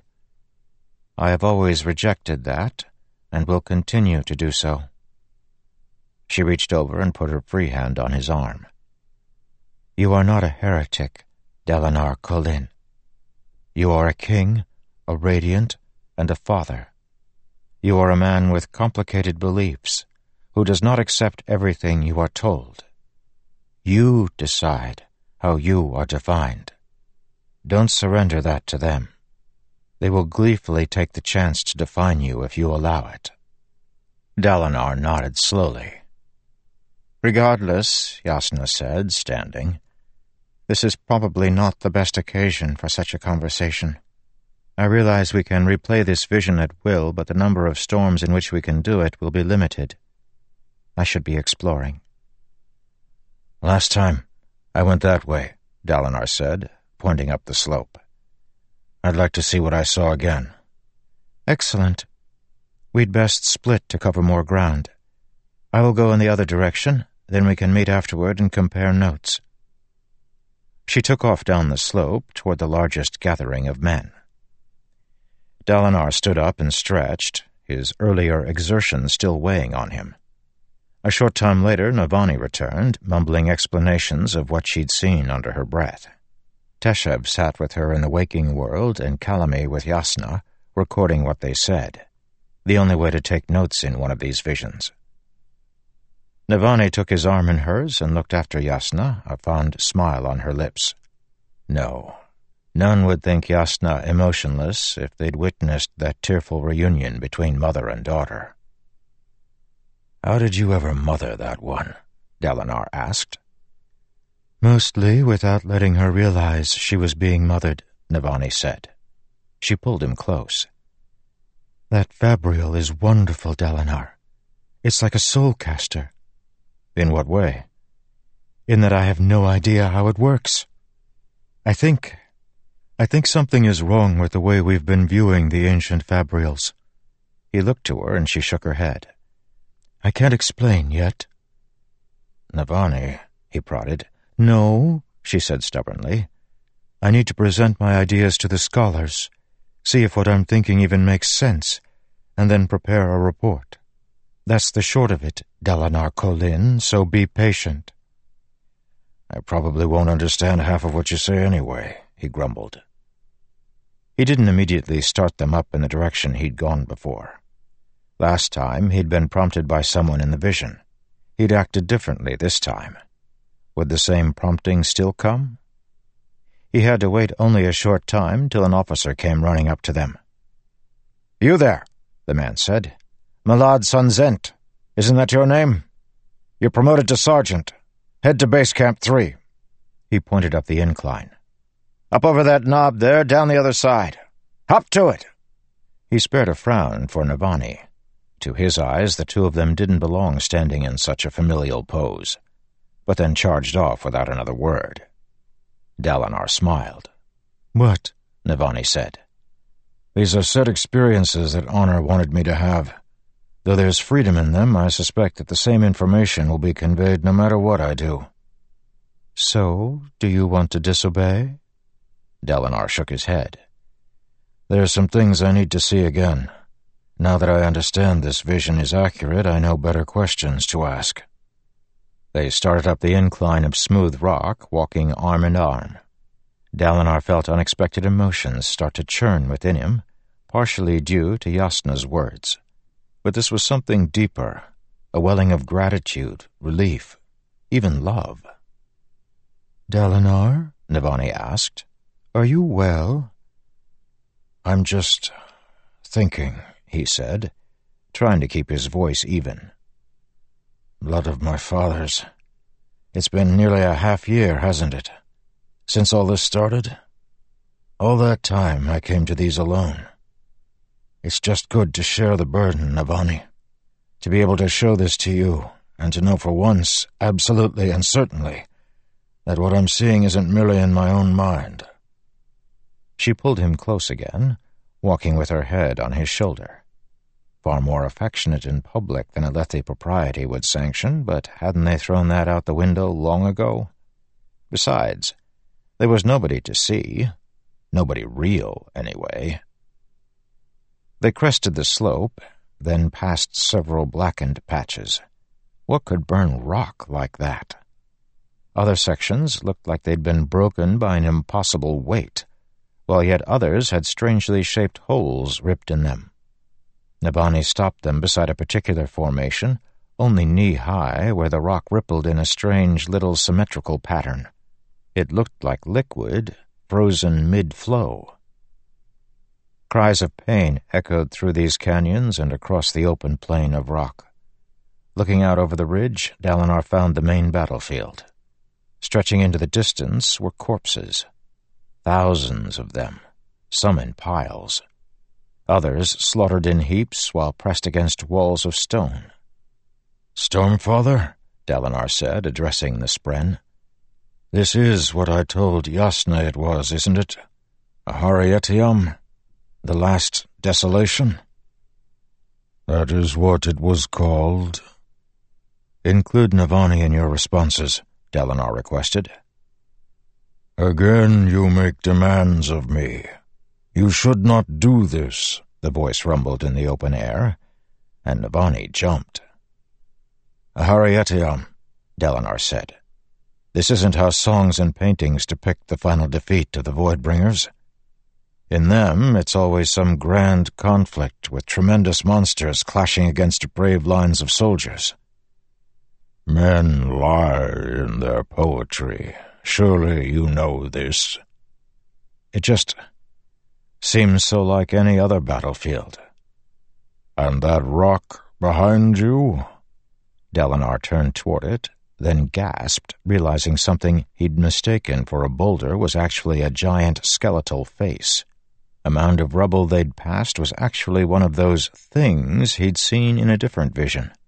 A stone monster that ripped its way out of the ground. Navani stepped up to it. Where are the Parshmen? Earlier I fought against humans, Dalinar said. They were recruited to the other side, the Stormfather said. I think. You think? Dalinar demanded. During these days, honor still lived. I was not yet fully myself. More of a storm, less interested in men.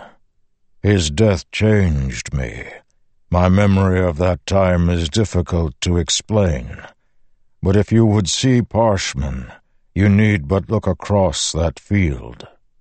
Navani joined Dalinar at the ridge, looking out over the plain of corpses below. Which ones? Navani asked. You can't tell? Not from this distance. Maybe half of those are what you'd call Parshmen. Dalinar squinted, but still couldn't make out which were human and which were not. He led Navani down the ridge, then across a plain. Here the corpses intermingled.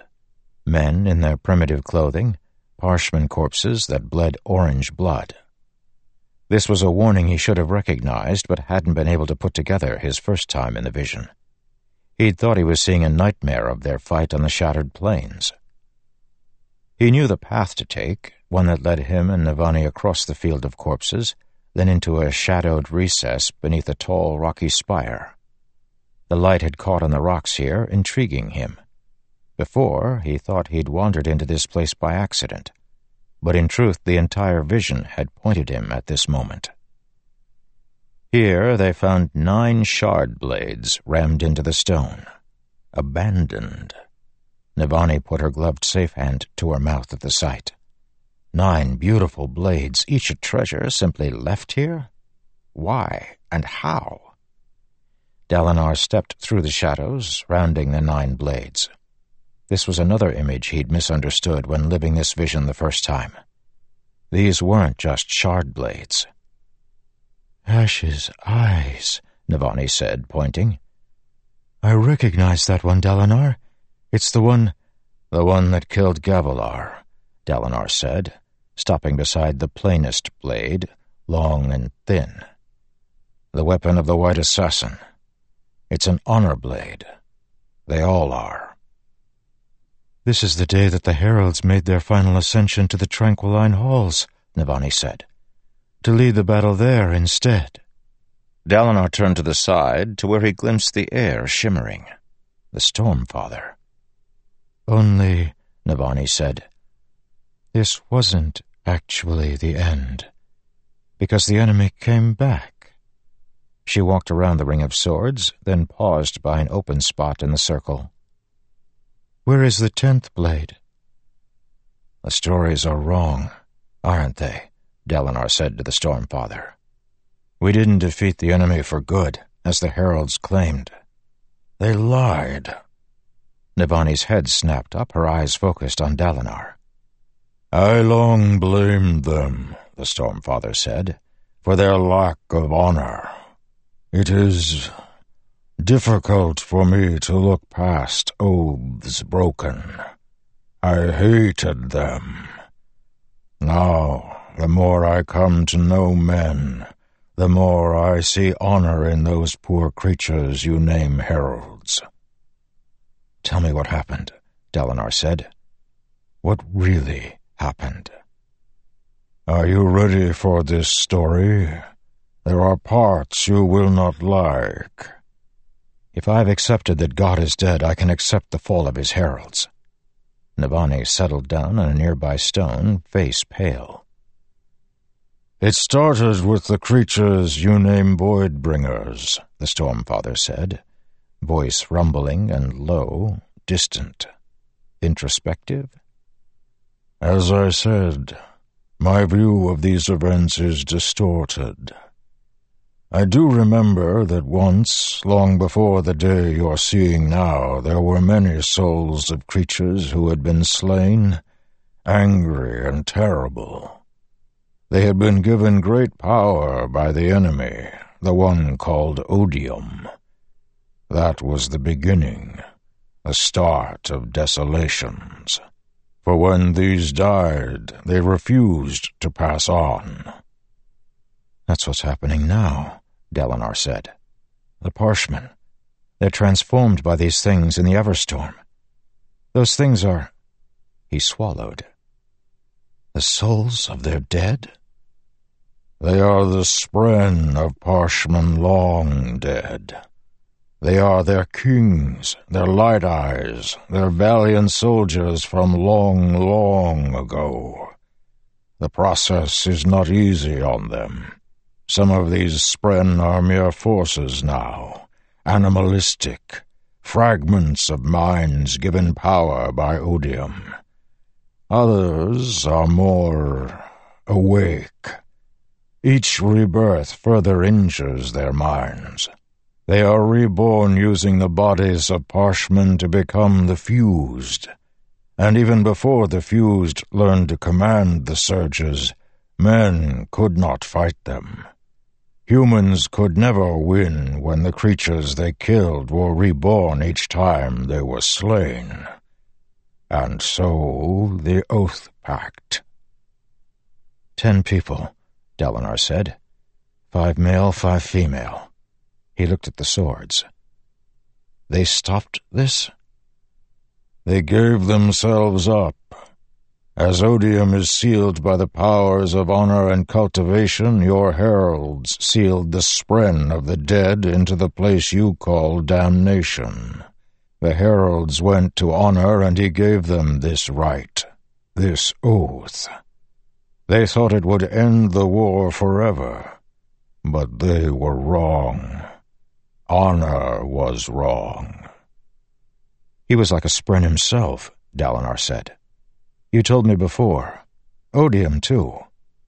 Honor let the power blind him to the truth, that while Spren and gods cannot break their oaths, men can and will. The ten heralds were sealed upon damnation, trapping the void bringers there. However, if any one of the ten agreed to bend his oath and let Voidbringers past, it opened a flood. They could all return. And that started a desolation, Dalinar said. That started a desolation, the Stormfather agreed. an oath that could be bent, a pact that could be undermined. Dalinar could see what had happened. It seemed so obvious. They were tortured, weren't they? Horribly, by the spirits they trapped. They could share the pain because of their bond, but eventually someone always yielded. Once one broke, all ten heralds returned to Roshar. They fought, they led men. Their oath pact delayed the fused from returning immediately, but each time, after a desolation, the heralds returned to damnation to seal the enemy again, to hide, fight, and finally withstand together. The cycle repeated. At first, the respite between desolations was long, hundreds of years. Near the end, desolations came separated by fewer than ten years. There was less than one year between the last two. The souls of the heralds had worn thin. They broke almost as soon as they were caught and tortured in damnation. Which explains why things look so bad this time, Navani whispered from her seat. Society had suffered desolation after desolation, separated by short intervals. Culture, technology, all broken. Dalinar knelt and rubbed her shoulder.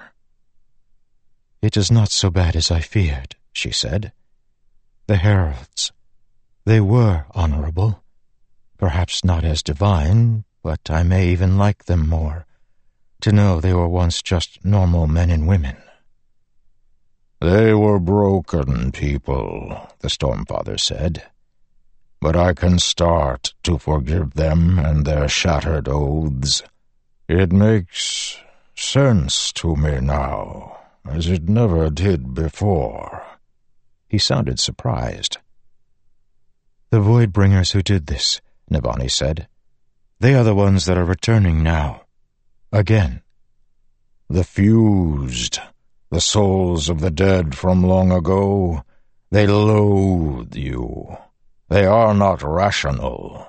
They have become permeated with his essence, the essence of pure hatred. They will see this world destroyed in order to destroy mankind. And yes, they have returned. Aharietiam, Dalinar said, was not really the end. It was just another desolation. Except something changed for the heralds. They left their swords?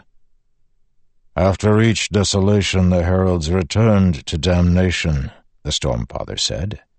If they died in the fighting, they went there automatically, and those who survived went back willingly at the end. They had been warned that if any lingered, it could lead to disaster. Besides, they needed to be together in damnation to share the burden of torture if one was captured. But this time, an oddity occurred. Through cowardice or luck, they avoided death. None were killed in battle, except one. Dalinar looked to the open spot in the ring. The Nine realized, the Stormfather said, that one of them had never broken.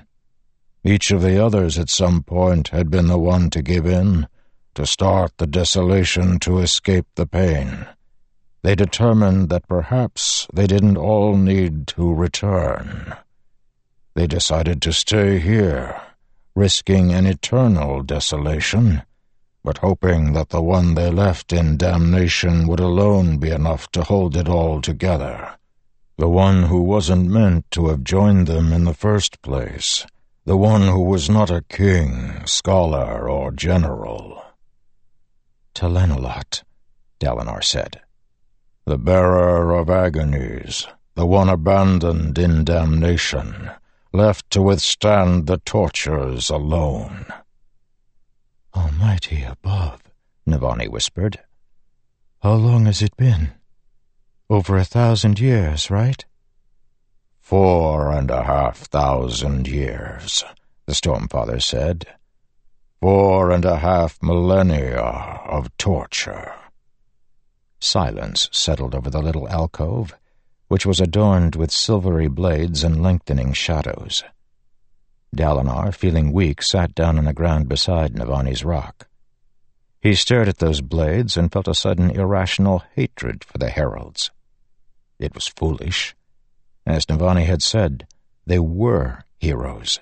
They'd spared humanity the assaults for great swaths of time, paying with their own sanity. Still, he hated them for the man they had left behind. The man. Dalinar leaped to his feet. It's him, he shouted. The madman. He really is a herald. He finally broke, the Stormfather said. He has joined the nine who still live. In these millennia, none have ever died and returned to damnation, but it doesn't matter as it once did. The Oath Pact has been weakened almost to annihilation, and Odium has created his own storm. The Fused do not return to damnation when killed. They are reborn in the next ever storm. Storms? How could they defeat that? Dalinar looked again at that empty spot among the swords. The madman, the herald. He came to Kholinar with a shard blade. Shouldn't that have been his honor blade? Yes, but the one delivered to you is not it. I do not know what happened. I need to speak with him. He. He was at the monastery when we marched, wasn't he? Dalinar needed to ask the Ardents to see who had evacuated the madmen. Is this what caused the Radiants to rebel? Navani asked. Are these secrets what sparked the Recreants? No, that is a deeper secret, one I will not speak. Why? Dalinar demanded.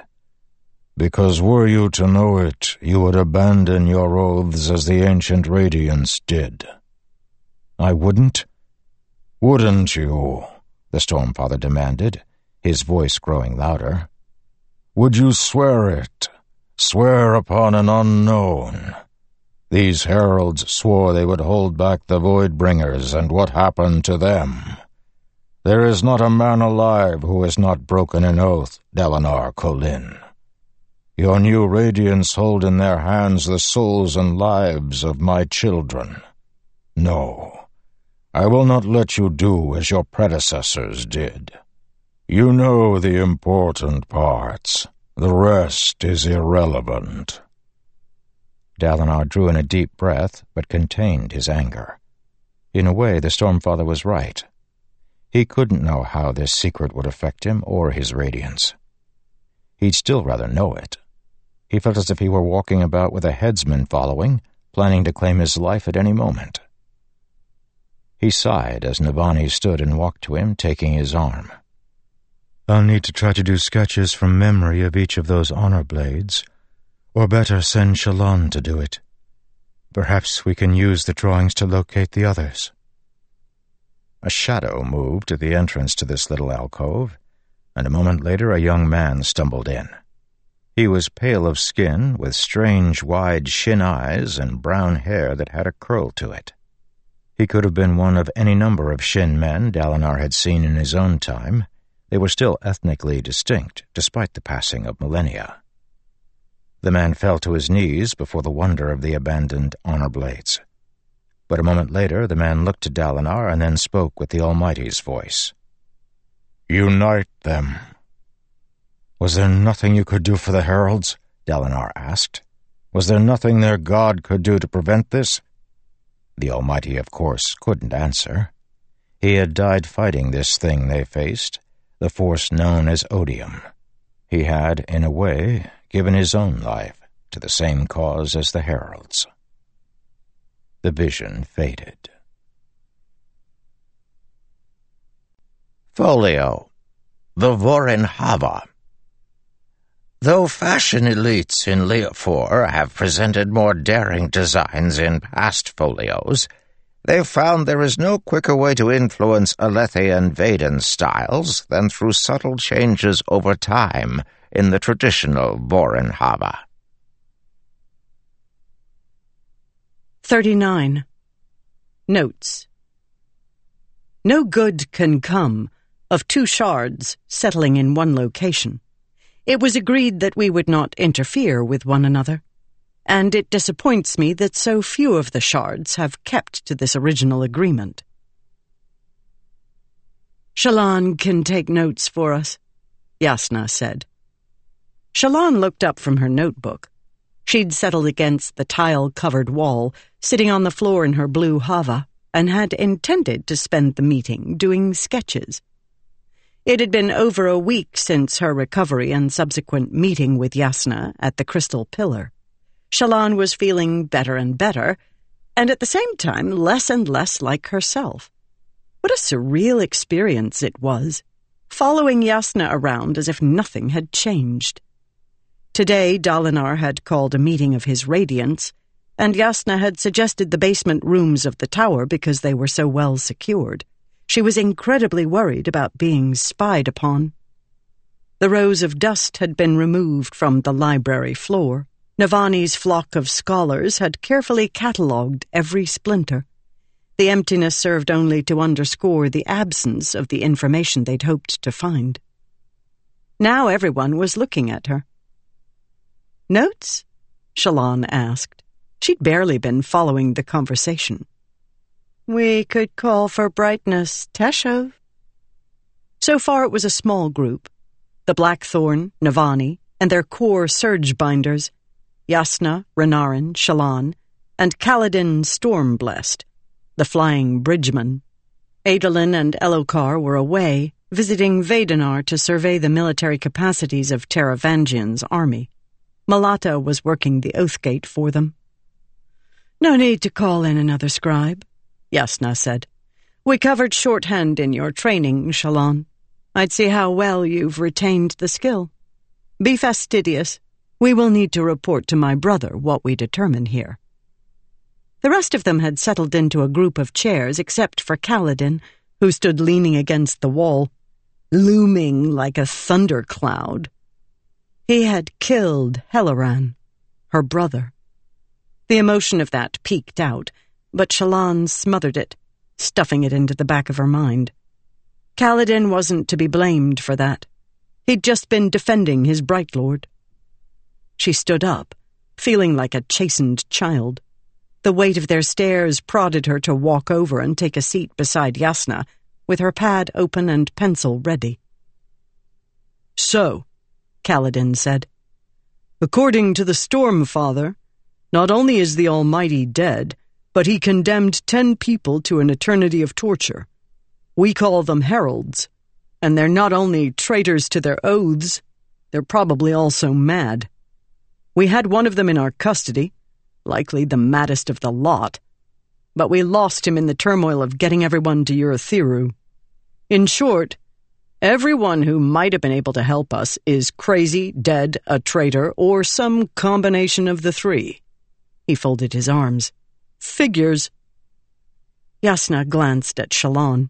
She sighed, then recorded a summary of what he'd said, even though it was already a summary. So what do we do with this knowledge? Renarin said, leaning forward with his hands clasped. We must curb the Voidbringer assault, Jasnah said. We can't let them secure too great a foothold. The Parshmen aren't our enemies, Kaladin said softly. Shallan glanced at him. There was something about that wavy dark hair, that grim expression, always serious, always solemn, and so tense, like he had to be strict with himself to contain his passion. Of course there are enemies, Jasnah said. They're in the process of conquering the world. Even if your report indicates they aren't as immediately destructive as we feared, they are still an enormous threat. They just want to live better lives, Kaladin said. I can believe, Jasnah said that the common parshmen have such a simple motive. But their leaders? They will pursue our extinction. Agreed, Navani said. They were born out of a twisted thirst to destroy humankind. The Parshmen are the key, Jasnah said, shuffling through some pages of notes. Looking over what you discovered, it seems that all Parshmen can bond with ordinary Spren as part of their natural life cycle. What we've been calling void bringers are instead a combination of a Parshman with some kind of hostile Spren or spirit. The fused, Dalinar said. Great, Kaladin said. Fine. Let's fight them, then. Why do the common folk have to get crushed in the process?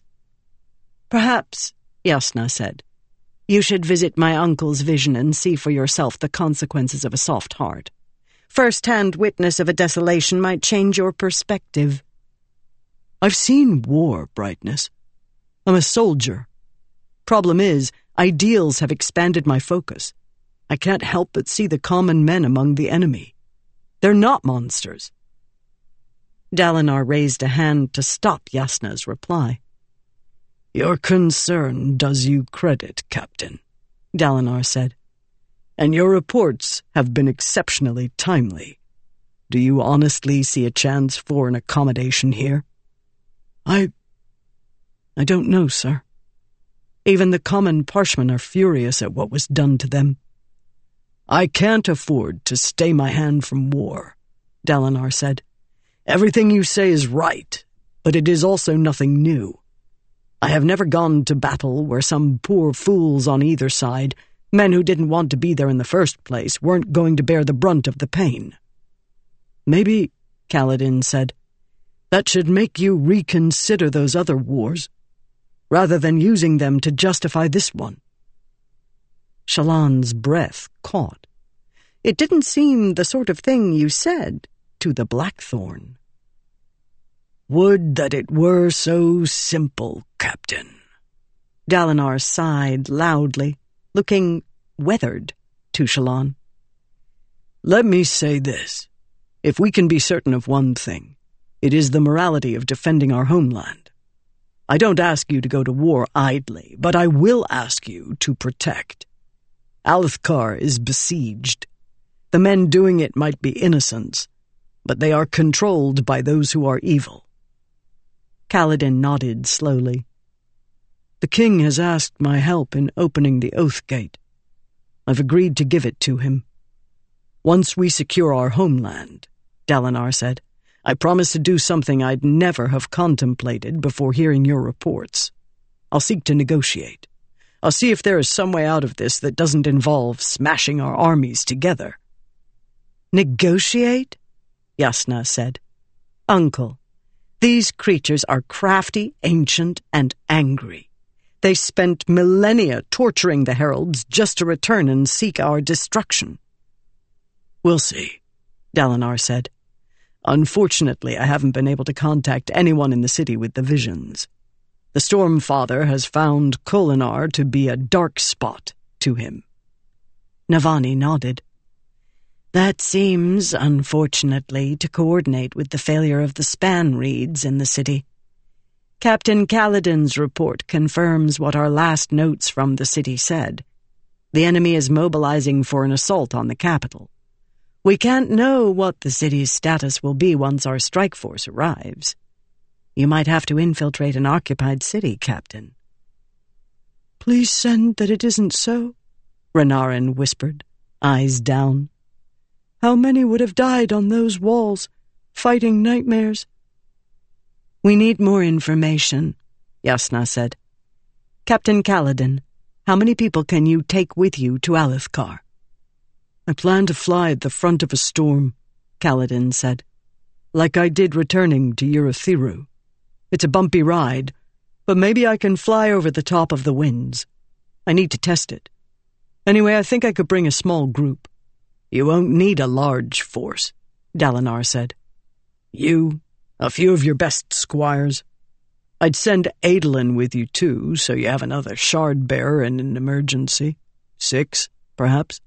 You, three of your men, the king, Adolin. Get past the enemy, sneak into the palace, and activate the Oath Gate. Pardon if this is out of line, Kaladin said.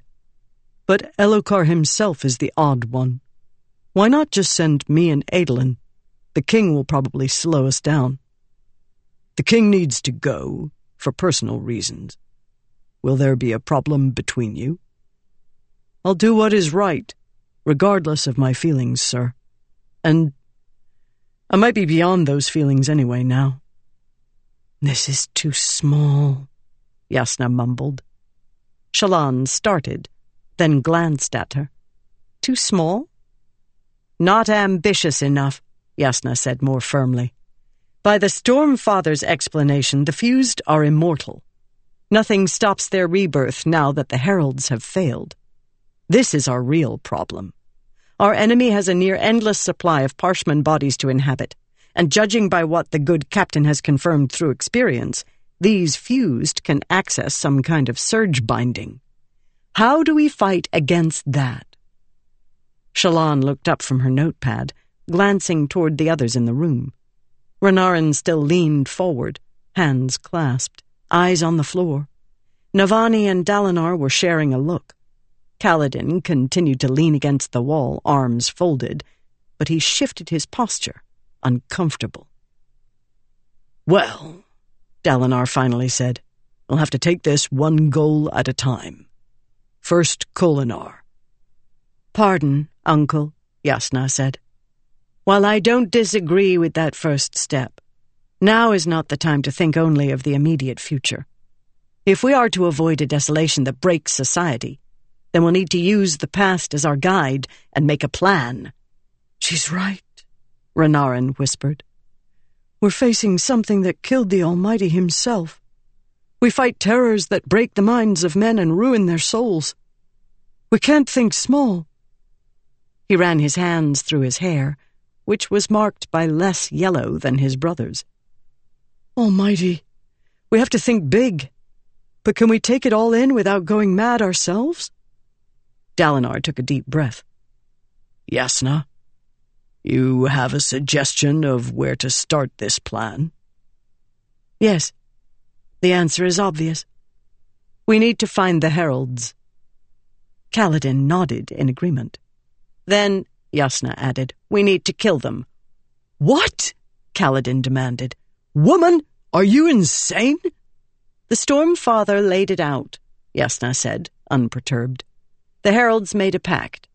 When they died, their souls traveled to damnation and trapped the spirits of the Voidbringers, preventing them from returning. Yeah, then the heralds were tortured until they broke. The Stormfather said their pact was weakened, but did not say it was destroyed, Jasnah said. I suggest that we at least see if one of them is willing to return to damnation. Perhaps they can still prevent the spirits of the enemy from being reborn. It's either that, or we completely exterminate the Parshmen so that the enemy has no hosts. She met Kaladin's eyes. In the face of such an atrocity, I would consider the sacrifice of one or more heralds to be a small price. Storms, Kaladin said, standing up straight. Have you no sympathy? I have plenty, Bridgeman. Fortunately, I temper it with logic. Perhaps you should consider acquiring some at a future date. Listen, Brightness, Kaladin began. I. Enough, Captain, Dalinar said. He gave Jasnah a glance. Both fell quiet. Jasnah without so much as a peep. Shallan had never seen her respond to someone with the respect she gave Dalinar.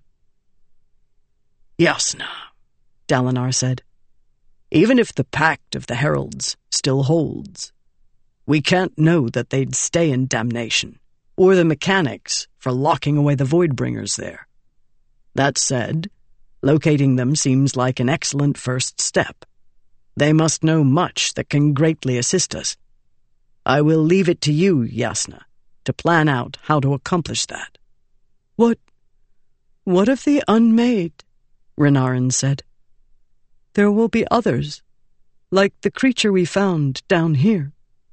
Navani has been researching them, Dalinar said. We need to go even farther, Uncle, Jasnah said. We need to watch the movements of the Voidbringers. Our only hope is to defeat their armies so soundly that even if their leaders are constantly reborn, they lack the manpower to overwhelm us. Protecting Alethkar, Kaladin said, doesn't have to mean completely crushing the Parshmen, And if you wish, Captain, Jasnah snapped. I can get you some mink kits to cuddle while the adults plan. None of us want to talk about this, but that does not make it any less inevitable. I'd love that, Kaladin responded. In turn, I'll get you some eels to cuddle. You'll feel right at home. Jasnah, curiously, smiled. Let me ask this, Captain. Do you think ignoring the movement of Voidbringer troops would be wise? Probably not, he admitted. And do you think, perhaps, that you could train your squire windrunners to fly up high and scout for us? If span reeds are proving unreliable these days, we'll need another method of watching the enemy. I'd happily cuddle sky eels as you offer, if your team would be willing to spend some time imitating them. Kaladin looked to Dalinar, who nodded appreciatively. Excellent, Jasnah said. Uncle, your coalition of monarchs is a superb idea. We need to pen the enemy in and prevent them from overrunning all of Roshar. If... She trailed off. Shallan paused, looking at the doodle she'd been doing. Actually, it was a bit more complex than a doodle. It was kind of a full sketch of Kaladin's face, with passionate eyes and a determined expression. Jasnah had noticed a creation spren in the form of a small gemstone that had appeared on the top of her page, and Shallan blushed, shooing it away. Perhaps, Jasnah said, glancing at Shallan's sketchbook, we could do with a short break, Uncle. If you wish, he said. I could use something to drink. They broke up, Dalinar and Navani chatting softly as they went to check with the guards and servants in the main hallway. Shallan watched them go with a sense of longing as she felt Jasnah loom over her. Let us chat, Jasnah said, nodding toward the far end of the long rectangular room. Shallan sighed, closed her notebook, and followed Jasnah to the other end, near a pattern of tiles on the wall. This far from the spheres brought for the meeting, the lighting was dim. May I? Jasnah said, holding out her hand for Shallan's notebook. She relinquished it. A fine depiction of the young captain, Jasnah said. I see three lines of notes here, after you were pointedly instructed to take the minutes. We should have sent for a scribe. We had a scribe. To take notes is not a lowly task, Shallan. It is a service you can provide. If it's not a lowly task, Shallan said, then perhaps you should have done it. Jasnah closed the sketch pad and fixed Shallan with a calm, level stare. The type that made Shallan squirm. I remember, Jasnah said, a nervous, desperate young woman, frantic to earn my goodwill. Shallan didn't reply. I understand, Jasnah said, that you have enjoyed independence. What you accomplished here is remarkable, Shallan. You even seem to have earned my uncle's trust. A challenging task. Then maybe we can just call the wardship finished, eh? Shallan said. I mean, I'm a full radiant now. Radiant, yes, Shallan said. Full? Where's your armor? Um, armor? Jasnah sighed softly, opening up the sketch pad again. Shallan, she said in a strangely comforting tone. I'm impressed. I am impressed, truly. But what I've heard of you recently is troubling. You've ingratiated yourself with my family and made good on the causal betrothal to Adolin. Yet here you are with wandering eyes, as this sketch testifies. I, you skip meetings that Dalinar calls, Jasnah continued, soft but immovable. When you do go, you sit at the back and barely pay attention. He tells me that half the time you find an excuse to slip out early. You investigated the presence of an unmade in the tower and frightened it off basically alone, yet you never explained how you found it when Dalinar's soldiers could not. She met Shallan's eyes. You've always hidden things from me. Some of those secrets were very damaging, and I find myself unwilling to believe you don't have others. Shallan bit her lip, but nodded. That was an invitation, Jasnah said, to talk to me. Shallan nodded again. She wasn't working with the Ghost Bloods. That was Veil. And Jasnah didn't need to know about Veil. Jasnah couldn't know about Veil. Very well, Jasnah said with a sigh.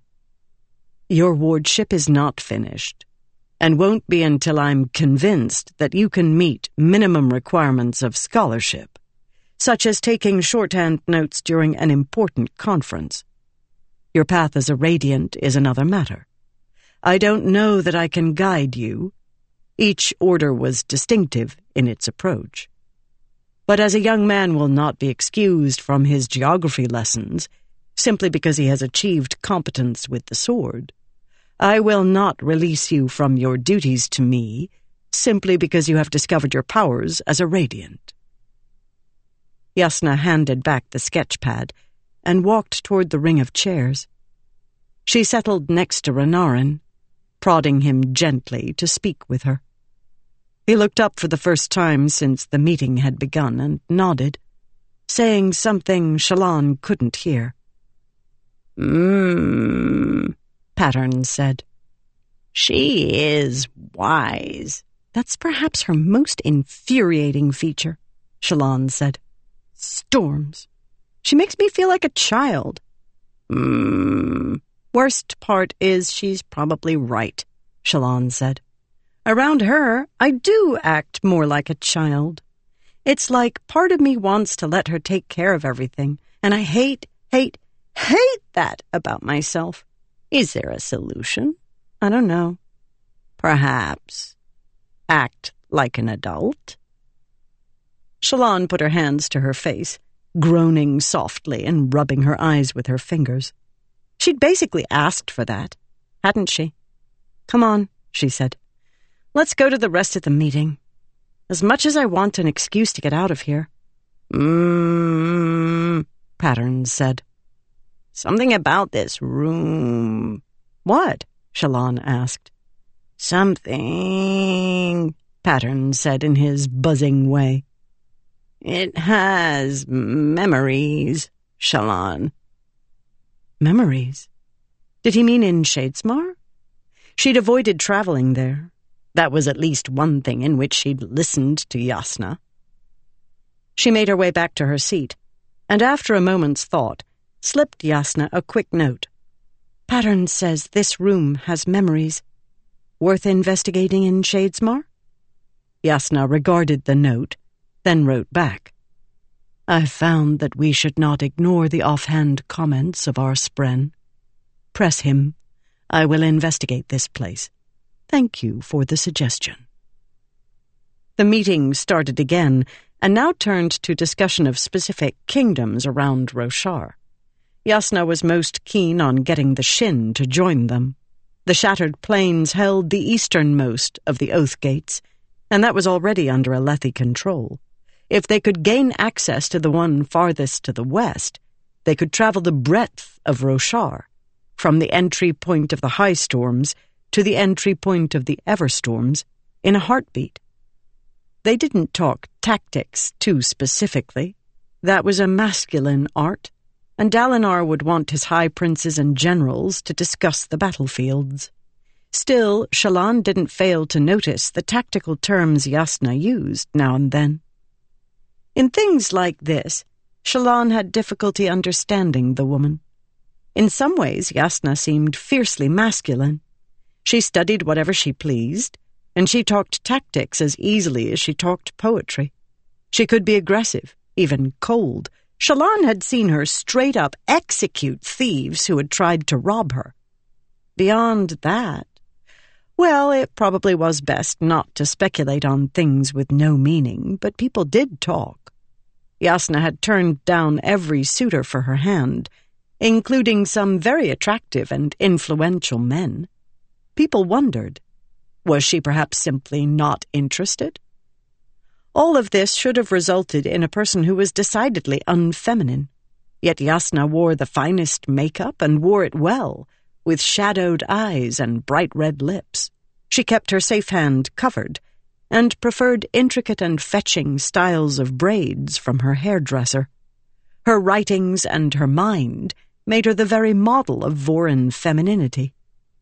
Next to Jasnah, Shallan felt pale, stupid, and completely lacking in curves. What would it be like to be so confident, so beautiful yet so unconstrained all at once? Surely Jasnah Kholin had far fewer problems in life than Shallan. At the very least, she created far fewer for herself than Shallan did. It was about this point that Shallan realized she'd missed a good fifteen minutes of the meeting and had again lapsed in her note-taking. Blushing furiously, she huddled up on her chair and did her best to remain focused for the rest of the meeting. At the end, she presented a sheet of formal shorthand to Jasnah. The woman looked it over, then cocked a perfectly shaped eyebrow at the line at the center where Shallan had grown distracted. Dalinar said some stuff here, the line said. It was very important and useful, so I'm sure you remember it without needing a reminder. Shallan smiled apologetically and shrugged. Please write this out in longhand, Jasnah said, handing it back. Have a copy sent to my mother and to my brother's head scribe. Shallan took it as a dismissal and rushed away.